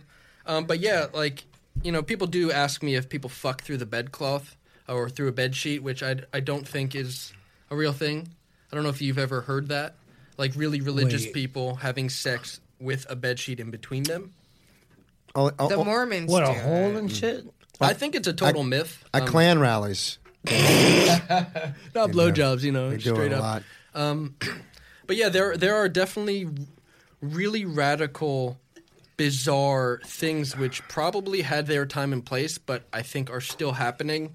There's something called metzitzah b'peh in Hebrew, which is a tradition of the blood being drawn from From the mohel, right? From the with the mohel mouth orally. Yes, I was going to say And- that. and there yeah, have been- yeah, yeah, yeah, which Yeah. is fucking insane. And and the kids get sometimes STDs they get STDs. yeah, which is yeah, they get herpes. Wait, yeah, I I saw heard that. that one Herpes, kid yeah. died of Wait, herpes. wait, wait, wait, wait, yeah, wait. it's true. Explain exactly what's Okay, happening let- to let's drawing the back blood I, from I, I, the I'll, mouth. I'll, like, I'll puts let his mouth them the explain penis. this because, like, I, I, I don't want to. Um, You know, Judah. I, I don't know if I could give a um, history lesson that would be able to um, do it justice because I don't Well, think what's the anything could do it justice. process? Well, and yeah. why? He, he drinks what, what a is the little like holy right? intention behind drawing the blood? what orally? is the, So the they actual the physical from the process Right. of what Right. occurs? what I believe occurs is a straw between the mouth and the poor little baby's penis, and blood being drawn on from it orally. But Right. Sometimes they don't use a straw. It's- But Yeah, that's right. Just like Why? with cocaine, sometimes use a key. You know what I mean? and Wait, sometimes you use what? a dick. I mean, you Yeah, use what it- you got. that's right. Sometimes you just use your mouth. I, I- you know, it's. I'm almost afraid to to know the the answer. It's one of those things that I'd rather just deny because it's just so fucking disgusting. That's You're- tradition. That's- we're, it's real. We're setting our people back right now. yeah, Yes, I know, man. yeah. But uh, you know, you got to This was not my topic. I would like to I- put on the for like this is totally Mm-hmm. Judah's topic. I was so happy when Lee was just like, "Oh, when are you doing podcast?" I'm like, "Oh, thank God!" Like, like I can like have another like Another Jew voice. on here, so I don't feel like Right. hello, listen, it I, mean, tastes I- good. you know? I read an article about that though. There was a, a what a rabbi uh, suppose who's sure, who's yeah. who's highly requested. Right. He's he's a prominent person Mm, in the give- community, and he had he had an STI, and he puts his mouth on the baby's penis. Mm-hmm. I think he drinks like an alcohol first, and then he he keeps the alcohol in his mouth, and then he goes to the penis after they cut it. I, I, I honestly, I, I don't know about the alcohol part. I, I know that alcohol is used. Um, I've seen babies like that you dab, Can- a, like in a more traditional uh, circumcision. Can we just say in the 21st century, There's no why the fuck is this happening? Yeah, there's- Period. for sure. Jews, Muslims, fucking Mormon. I don't give a shit what faith. It's it shouldn't be going on. Yeah. Period. You Absolutely. know, at all. I mean, uh, it, it, it, Yeah. it, it, it is so. Listen, I can understand. First Wait of all, a minute. in the nineteen in the nineteen fifties, it would still be bizarre, but people were so subjugated by religion. Like, well, if the rabbi says that needs to be Sure. done, you know, they'll do it. But come on, now it's like It's right. It's twenty nineteen. you know, you are not. Like, yeah. Like, like people don't even want to vax their kids, but can let a fucking rabbi blow, you know, Blow your blow them. kid. Come on, Infant. Blow your Your infant infant. child. yeah. Like, we're not going to give my kid autism, but you can suck his uh, infant dick for, for for the Lord. Right. how do you this guys feel infant about- has had a blowjob on. already. Is anybody correlating that on a that's not okay level? yeah. How do we feel Meanwhile, about the baby's laying there going, "Come on, man, let me just get a little." Is head." everyone here circumcised? Uh, I, I am yes. not. I am. You're I not? am. Okay. I am. Okay. Good. Um, You circumcised? I am. Oh, You're not.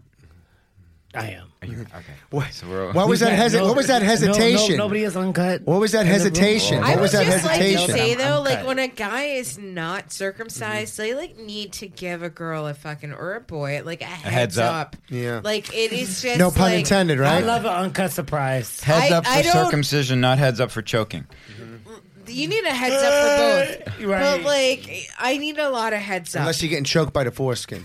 And it's all right. I, then I need a double heads up. Mm, I agree. But like it, yeah, because it's just kind of surprising. Because there've been a couple mm. of, I mean, there've been a few instances, and it doesn't happen frequently, but there's a few instances where like a guy is not circumcised, and mm-hmm. I forget that that's A thing. yeah how they come, mm. and I'm just like, oh, what is that? Like, it, it, and then I'm just like, oh yeah, that's right, that's right, that's right. That's how some people do that. But that's like, but that's interesting though because that's the natural way. Sure. It's like we're surprised at the way people are from birth. Mm-hmm. You know? Yeah, but you don't want that anteater coming at you like all fucking like. Speak for yourself, boo boo. You know, uh, but this is also very uh, a Western thing too. I Yeah. mean, Yeah, you, because you know, uncut go- dicks are more sensitive. If you go to European nations, a lot of the, Yeah. the, the, the- you know circumcision is not um, is not prevalent. nobody got you know, time for that. especially Catholic nations, especially that are heavily Catholic in Ireland. A lot of guys, you know, are not circumcised over there. Well, that was my first Irish surprise. There you go. So, I- but like, and then I was, surprise. and then I was just like, "Oh, what is this?" Mm-hmm. And then he's like, "Oh, I'm from Ireland. Like, we don't do that there." And I'm like, "Oh, it's great should have because warned me." Before he blows, you pull back the skin. He's like, "How about a pint of Guinness?" And it just pops out. You know what I'm saying? No, it's more like a like fucking like 16 ounces of yogurt, but like you know, it's Okay. just like, Ba- it's the real Bailey's Irish cream, huh? Still not My hungry. mouth just watered. I was once with a girl. She she had never seen a cut one. She she saw it and she asked me. She said, "Oh, are you Jewish?" And I was like, "No, why?" And she Whoa, said, whoa. "Oh, What's with the? I don't know." And she was American. Yeah, she's from. Uh, she's a local girl. And Yeah. she- a local girl. A local girl, and she had. I don't think she'd ever been with a guy who mm-hmm. was circumcised. Mm-hmm. Yeah, He could pass for a member of the tribe, though, Juno. He's got curly hair, what you know. asked. I he- think you you know, be uncircumcised. the Mediterranean mm-hmm. area, you, You, know. give me yeah. like an Jew- uncircumcised vibe. Jews and Italians like interchange all like- the like, time. You would take everything off and be like, "Oh, he's all natural everywhere." no. Yeah. I had nothing to do surprise, with You it. just though. never know, you know.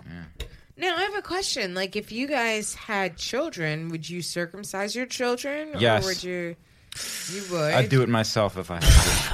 You know, it's one of those things. I'll cross that bridge when I get there, but I definitely don't think, or if I would, I don't know that it would be done in, like there would be a hospital involved, a you know hmm. An legitimate STD test. topical anesthetics, but what I would do, you know I'm just trying to fill my fridge right now. You know, don't know. I don't know if I kind of, I, I would kind of do it, and what I do, I, I have him circumcised, and then I would have, uh, just to piss everybody off, I would have uh, foreskin tattooed on his penis. You know, after that, so Oh man. it's like I don't know, is he? Is I he? don't know. I feel like maybe they, they come out like that for a reason, and the dicks are your dick is more sensitive. You lose like certain nerve endings and mm. stuff. I don't know. that My dick's still happen. pretty Yeah, sensitive. he's he's I don't know. traumatized and sensitive as I'm- fuck. The I'm more still nerve sensitive. endings we lose, the better, though. You know, maybe that mm-hmm. that's like longer longevity. It does give I you can- longer They stamina. should just cut the head right off. I, c- you know? I can I can wear certain fabrics and my, my dick is is awake. Hey, how you doing? You know, It's- I lost So this- I don't- Is jeans I- one of them? Because I don't know. G- uh, yeah, you know, it depends. Denim. If I'm if I'm free if I'm free balling, absolutely. Which, by the way, I love doing in the summertime. yeah, I regret not I doing that am today. Actually, obsessed with the summertime because like so many guys are free balling. It's so nice. It's liberating. It really yeah, is. I was staring at this guy's dickhead today on the train. It was just. But you're what to his dick? I was just staring. Like, Oh, he literally, he had alright. on some I- basketball shorts, and he literally, I could, I could see I, his whole I dickhead. thought you were partaking in the. Nope, dick. I was That's- just looking. I was looking and enjoying. Rodney, are you free bowling right now? It's summertime. Yeah. Sort of. You are It's really. not- With I shorts no on? drawers I got shorts on, but like, look. I I just looked under the table to see Rodney's shorts, and they're tight. They're tight shorts. I got tight shorts on, Tight. so like you know. So you're free bowling, but you're do you constricted. have like extra? Sh- like, oh no, this is like a part of your short. Mm, yeah, no, I just got a little yeah. All To right. make it look like it's pegged, but it's all No, fucking because I thought you way. had bike shorts under your denim mm. shorts. No, I'm, no, I'm not like grabbing shorts, but his no, balls. I'm, just, like, yeah, snapping his no, shorts. My dick's just all it's red. He touches my boobs enough that I'm okay. um, so, I had a question. we love questions. Ask it. We we do love questions. You guys have a magic eight ball in here? Uh, Lee Paul, Yes. What's going on with Nick DiPaolo? Oh, I can't believe finally this is like the big, uh, this is the hot topic this week. You know, especially we're all comics and the outrage. You know, I know I saw you posted something on Facebook. I know I saw about Yeah, it. like no one Yeah. picked it up on, at all. I don't think Right. anyone understood what I was talking about. Right, a- And uh, so, for those of you don't know um, who are not uh, comedians or fans of comedy, Nick DiPaolo released a free uh, YouTube special, and the cover art of the YouTube special is basically him flipping off a bunch of um, uh, Black Lives Matter activists, activists, and one of those Black Lives um, Matters activists was murdered. Yeah, you know, so By the police. By the police, and so it's him basically flipping the bird To a so dead mu- man. To a dead man, but not just him, as other people in there too. It's like the Me Too. It's like basically him saying "fuck" to the PC. His whole thing is like "fuck" the whole PC establishment. You know, they say that we should be able to say what we want to say, and um, yeah, so obviously a lot of people were in uproar, were crucifying about this. I mean, listen, I, I think there's many ways to get your point across. Um, I think, to be honest with you, um, and you know, listen, the guy as time has moved on, I don't know if he's always been like that or he's gotten more to the right, you know, as far as politics go. Now, I used to love Tough Crowd Colin Quinn. You know, it was a great show. If you're a comic, it was a great show for comedians. It was a panel show. You know, Jim Norton would be on there. Nick DiPaolo was a regular. Greg Giraldo, who's no longer around. Patrice O'Neal, Who's you know, also no no longer longer around. around. And I mean, I think we can agree as comics, it was just a great show. You know, I enjoyed it. I don't know if you guys have ever seen it. It was. It doesn't. It hasn't aired in many years. But so Nick DiPaolo is a staple on there. Um, and as time goes on, uh, you see people's sensibilities. Uh, as I, I'm a firm believer this, as we get older, whatever personality traits we have become more accentuated. You know, we become they become we become caricatures really of. Of, of, of ourselves that were maybe minimized in youth, but they become more accentuated with age. And I think that's what's happened with Nick DiPaolo. And um, I, I honestly think, listen, to to to to to basically flipping the bird to somebody who was murdered, you know, uh, I, look is is obviously in poor taste. I think, to be honest with you, I think and he, was killed by the police. he was killed by the police. I think I think what he tried to do, he tried to make a statement, um, and uh, and a free speech statement, and he just. As we, as we live in such He a polarized as we live in such a polarized society, he totally polarized the shit out of that. Like he, like you said, he just went. Yeah, I, and I also think though too. Listen, we live in the age that um, bad, good, ugly doesn't matter. Publicity is publicity. He knew he was going to get a lot of coverage doing this. He knew that people were going to be all over it. People who not necessarily would have paid attention to the release of his special. I don't even You think know, he knew that person I- I- I- died. No, of course he didn't. Of course, I don't think I, you know. I don't think he knew that. I think I think that he thought that like I'm a Trump guy. Mm. I'm gonna say fuck you to the left. I'm gonna say fuck you to Black Lives Matter.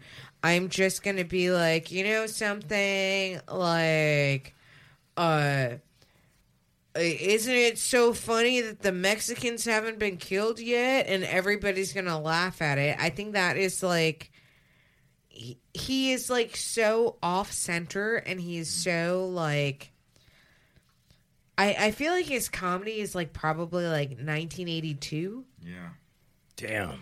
that like I think he thought that all of this was going to be fine and I don't even think that he thought about possible publicity that would have come with it.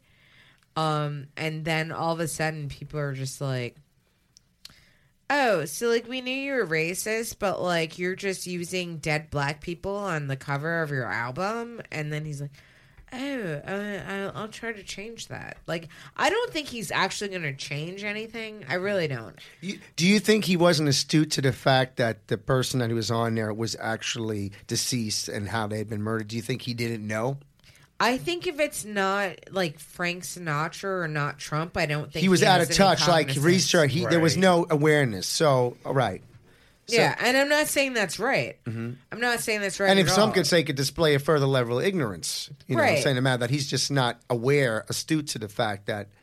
Uh, I- I don't even think it's 82 because he was like that kind of brand of human in the early 2000s. I think what's happened in the past 15 years as a society, we've changed so much in a very short period of time. I think we can all agree on what is, you know, uh, acceptable, Acceptable. to say and what is not. Um, you know, and that is, you know, I haven't listened to it, but from what Right. I heard, like his whole album is like two K's away from a Klan rally. right. Damn. Like that is like e- everyone is just like, oh, this is like the most racist shit. and I don't think that he thinks that it's racist. Exactly. I think he just thinks that like, oh, I'm a breath of fresh air. I'm not. You don't think I- you don't think he's being ironical though with the title, of "The Breath of Fresh Air"? You know, by saying that, or I don't think he knows what irony is. right, right. Like, I really don't. I, I, you know what I think? I think it's a classic of what you said, the unawareness, and it has to do with he's got to be at this point pushing sixty. Nick DiPaolo, right? He's got to be at least he's older than that. He's got to be in his he's got to be in his sixties. Okay, I yeah, don't at, at so least. he's somebody that socially his period, uh, you know, You have the, to take grew up his that into awareness. consideration. He's not, you know, he's not astute to like the times of today and what's going on struggle wise today. Like years ago, I used to work in a restaurant, and, and this was even in the early 2000s, and there was an old white guy. And he was sitting at a table. He came in, and um, I was like, uh, he was flat. I said, "Do you need something, sir? Can I help you?" It wasn't my table, and he said, "Oh, I'm looking. Um, um, my waiters." I asked him for, it, and I said, "Who's your waiter?" And he said, "The colored fella." Now he didn't think anything was wrong Exactly. saying that because from where he grew up, that is in his lexicon as okay. You know what I mean? Can I throw something at Sure. you for that? Right. So like I was talking to my therapist and I was uh, telling my therapist that like I had run into one of my ex-boyfriends at a mall and that his new girlfriend looked very similar to me. She was like around my height, had very similar hair and was the same complexion and m- my therapist i mean i am paying this person i have insurance paying this person. I'm paying this person a copay. And my therapist was like oh were they colored also? Hmm. and, They don't know any better. and, and i'm like uh well um and i i didn't know how to take it. It's like here's a person that i'm like trusting with like my darkest thoughts my innermost secrets all of my insecurities i am literally unloading a lifetime of trauma on this person because i trust them because they're a medical professional Right. and they're like oh so are they colored also and i was just like well um How old was your therapist? I'm just curious. like in their 70s There, there, Yeah, there there you you go. go. That's Proof, it. The, the proof is in the pudding. They, they don't you know? understand. and don't and i it. was just like uh yes but we don't like to be c- called colored Yeah. Like you felt, yeah, it was a teachable moment, basically, it had become as a and, it- result and, of and their. at that you know. it's just like shit i should get my copay back Yeah, what 'cause, the fuck like, am I Yeah. paying you for? yeah Yeah, but you know what's interesting with, with, with words and, and how they can skew one way or the other? And the other thing now, the whole uh, PC thing is POC, people of color. Hmm. And that's hmm. acceptable, you know, to be used. But yet, if you say, if you just go to colored, you know, that's a dated term. It is. Right. You know, a dated term from, you know, like, you know, Jim Crow times. Hmm. But like, you know, It's like divisive. colored It's divisive. people is like uh, specifically for black For black people, Yeah. right, right. and then people of color runs the gamut Right. of like Asian through. It's, it's black- inclusive, like, right, right, right. Yeah, it's it- inclusive. it is a Instead of saying more minorities, it's just saying you're saying people, people of, of people color. of color. Yeah. But, But uh, it's still the other. There's that Yeah. weird. Yeah. Well, I always say like people of non-color for the others. Um, but I, I feel like a lot of people aren't picking that up yet. But uh, they do like will. They will because like I don't know. I I feel uncomfortable saying like white people or the whites. the whites, The whites. the whites, The whites. You know what the whites are doing? lynching um but like it, i feel uncomfortable saying like it, it and i shouldn't because like you know there's a lot of people of non-color that are saying the blacks the hispanics the asians. But like i do feel uncomfortable saying the whites. Mm. But i also feel like well I need a category mm. and a phraseology. So I just kind of just say people of non color, which I feel like is non offensive in an offensive way. People of non-color, and then there's the Jews.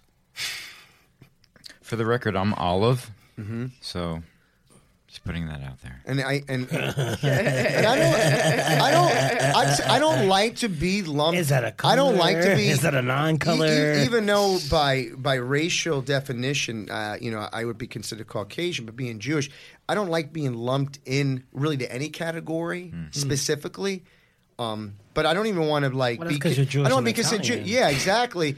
But that's why even in my act, that's why I don't use my last name. I use my first and middle name, Lee Paul, because I don't want to have. ambi- I don't want to be about this, that, or the other. If I want to talk about something on stage and involves my uh, religious background, my ethnicity, my um, you know cultural background, it's my choice to do that, and I'll volunteer it. I don't want to be defined, Sure. you know, by this, that, or the other. But I also don't feel But like you also have the option not to be. right. See, I have the right, option. I have the option not to be right. And I It's get. like uh, now, like I feel like as far as do you like, think? Do you think biracial people have that option in the 21st century at all? It depends. I feel like what can they pass for? right, like Depending like- upon right. depending It- upon like what they look like and what they're mixed with, like that's a whole different. Like I feel like if, if they can pass for a person of non-color, then they have an option, and Mm-hmm. if they cannot pass for a person of non-color, then they don't have an option. Well, what Right. about President Obama? I mean, he's half black, right? But how does yeah, he but identify? he's always He a- identify. He's a always black identified man. as a exactly, black man. exactly. right? So how do you? It's like how do you But choose? there are people like Mariah Carey who can Mm-hmm. who pass? can pa- pass for like if you you know you have to kind of squint and know that she's Yeah. you know she could say she was white woman if- if she wanted to. That's like Yeah. the passing thing. And let's not forget about Eminem. What about Eminem? About hit. He's a person of non-color. No, is he? I mean, his soul is of color, but hmm. his his roots are of non-color. Was Moses black? Are his roots blonde, or he dyes them? No, his roots are brown. Okay, roots are that's what I brown. figured. Yeah. Yeah. He's talked about dying. It. Was M- Moses of color? I mean, I guess that depends on uh, what your belief of history is. right. Yeah, because I mean, I mean, people from, most- I mean, people from the Fertile Crest, from that region, and pe- people, you know, it's funny because when you say anti-Semite, people say, "Oh, that's people who don't like Jews, who hate Jews." Semite, Semitic refers to the actual region. It's not specifically just Jews.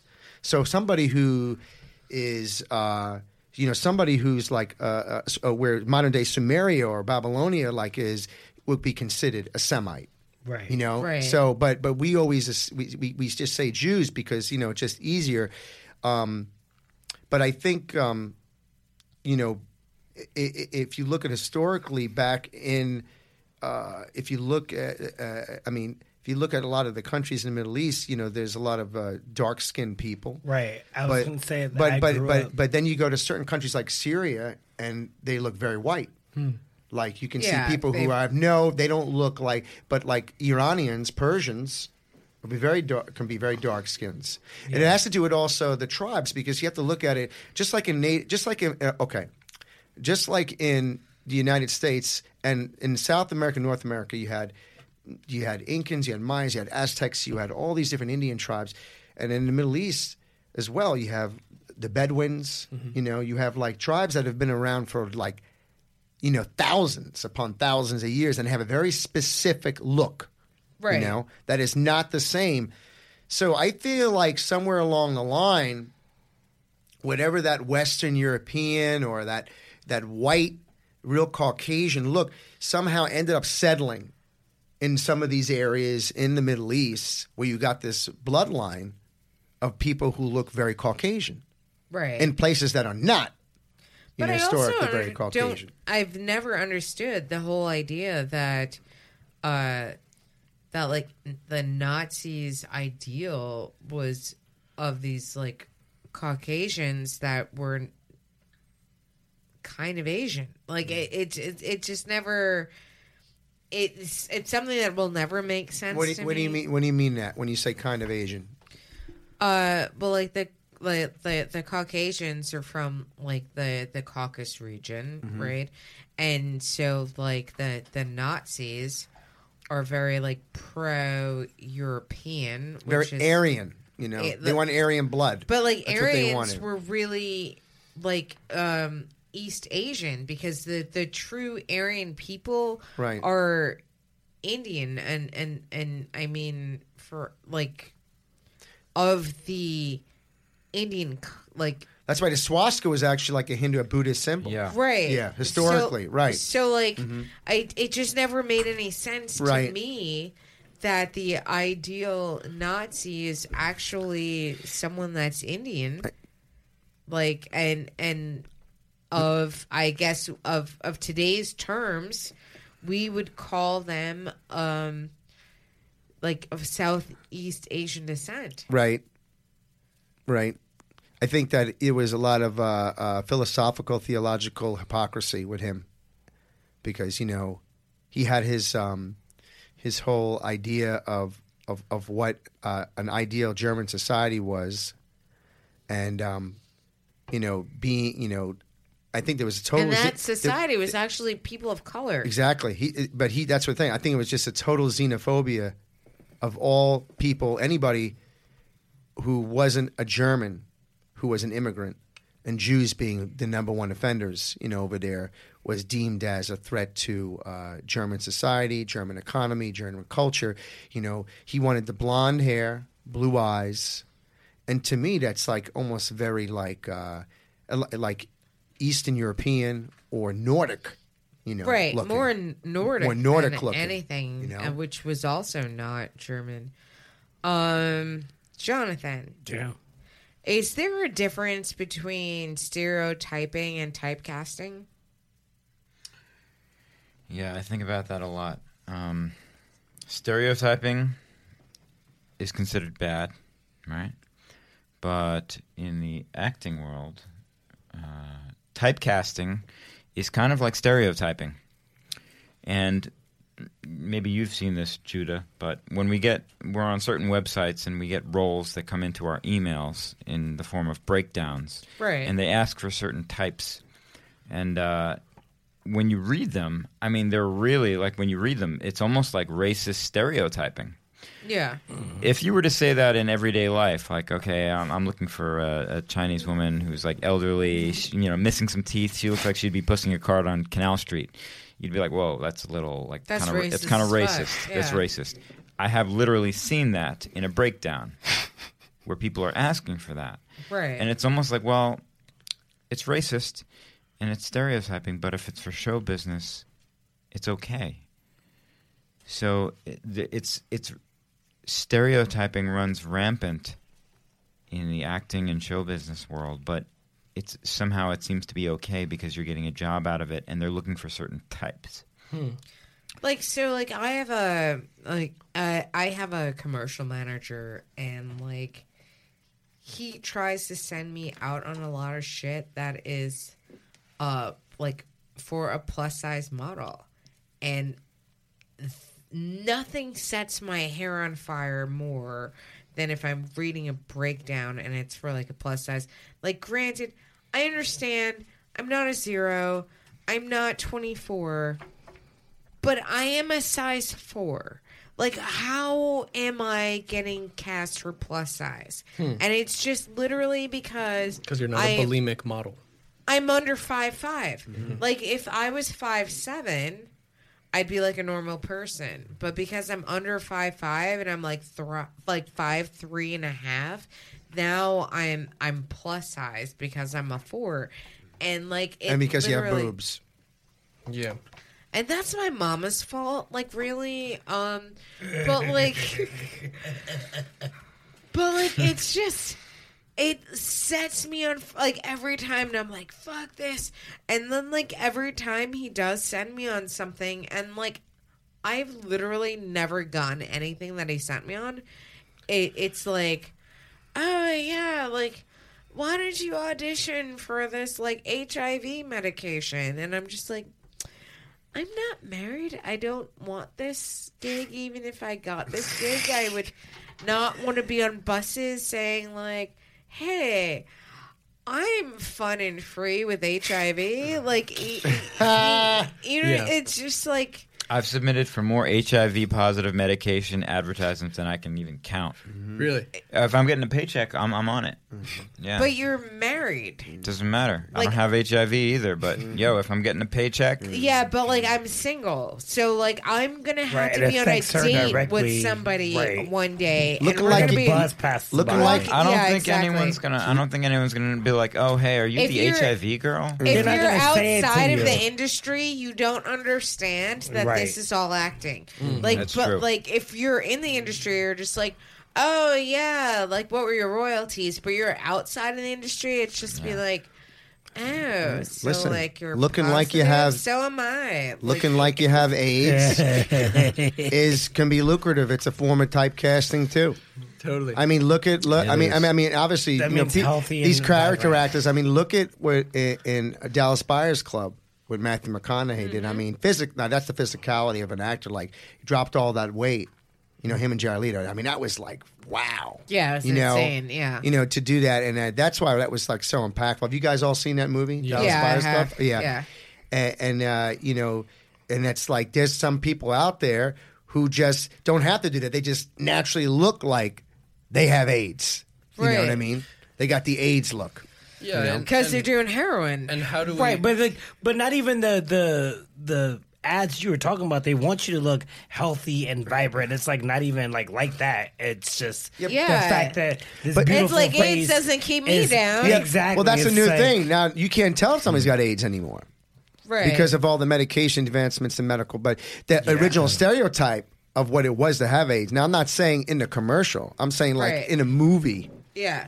and they want to show somebody like let's say during the struggle when AIDS was an epidemic and you know people were dying left and right and it was you know there was a lot of casualties you know involved mm-hmm. you know But you know, and now she's gonna look like fucking Diana Ross on the side of the bus, like. But i- if you, out but if you were getting work, if you were getting work as a plus, a quote plus size model, would you have a problem with that? If you were getting work for it, I And won't even audition for it. You wouldn't, No. because of the label.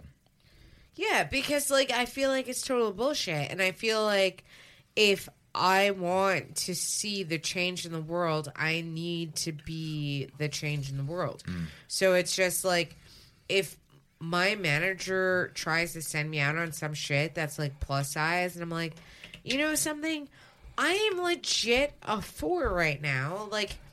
And, and I'm not even saying that I think that there's any shame in being plus size because like in the the largest part of my life, I was a size 17. So like I have lived a plus size life and I've lived a less than plus size life. Mm-hmm. But like do you know how much cake I've not been eating to be a four?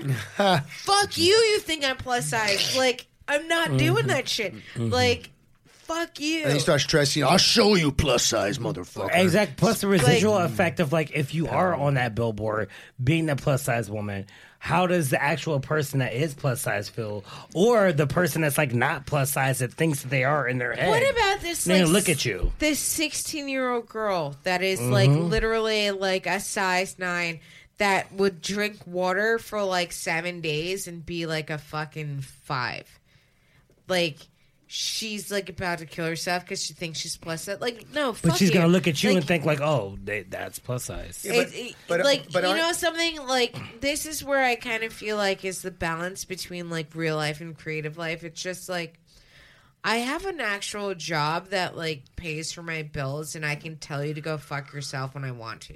Hmm. Like aren't they Yeah. changing the parameters in the in the mo- especially in the modeling industry over the past few years like Victoria's Secret and a lot of these uh, on what they they don't want models now to Lee, be underweight aren't I'm still considered plus size. wow okay Like I hear you I'm great. I I a hundred percent understand that I drink too much beer. I eat too much carbs.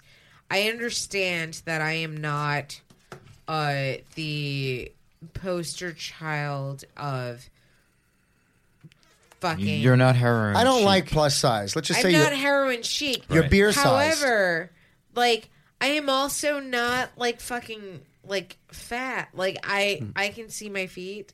Like yeah, like no one's gonna be like, oh well, like you know, some like she was kind of cute, but she's a little bit boned. Like hmm. y- y- you know, it's just kind of like. Yeah, like I'm I I might be curvy. Mm-hmm. I will admit to being curvy, but I'm also not going to like I have worked my ass off over the last however many decades right. to not be Overweight. overweight. Right. I can I, relate. and and I'm also gonna say like you know I'm also not super skinny and I'm fine because Mm-hmm. I've been there. I've been a double zero in my life, Mm-hmm. and Damn. I'm I'm I'm a four right now, and I'm not gonna be ashamed of being a four.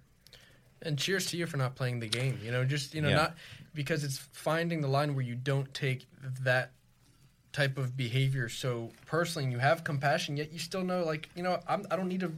I I am beautiful, and just because I'm not six feet tall or whatever it is that defines plus size, I don't. You know, I'm I'm not a model. I don't. You know, I don't know that, but I I do understand that it's. You know, It's like fucking bullshit. It's just like, cause like the first time that I was modeling, I was like quote unquote plus size, and I was in high school, and I was fourteen. It was like some sort of like junior prom kind of thing that they were doing, and I was just like, I was like four ten, and I was like hundred and thirty pounds, and you know something. Yeah, I was plus size, and I was wearing palazzo pants, and but I still got like some sort of action from like being that size, and like now I'm just like, oh yeah, like I literally only eat rice like once a month, and you're still giving me shit. Go fuck yourself. Rodney, if you got a job as a, if someone offered you a job as a plus sized HIV positive model, would you take it? Um, Plus size Yeah. HIV That's a very, for, for, it's very specific It's niche super right there. specific. wow. for Love how you two drove into k for HIV real two thousand dollars. Would Yeah, you do it? we're looking for somebody who looks really healthy. Um, right. like they have a great appetite.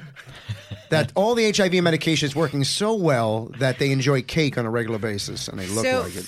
we actually, I'm I would sorry, do guys. it. Rodney, we give you two seconds to uh, give your answer, but after that, we have to wrap this up because Hmm. Matt is giving me the get the fuck out face. Yes. Um. Yes, I would absolutely do it for the culture, just because I am gay. So like, I feel like being the face of, you know, HIV, like a, a healthy face for HIV. That, there's nothing wrong with that. Forget the HIV. What's it- what if it was just for the plus size? Would you do it? Mm, Yeah, because yeah, I feel like plus size is not that bad right now. Like that's a, and- a- and- it, it, and and I'm if, if this is what plus size is, I'm fucking hot. God That's what I'm saying. Exactly. Yeah, Jonathan, all in the wife beater and clavicles. Okay, Right. so hot in Judah, here. please tell everyone where can they follow you.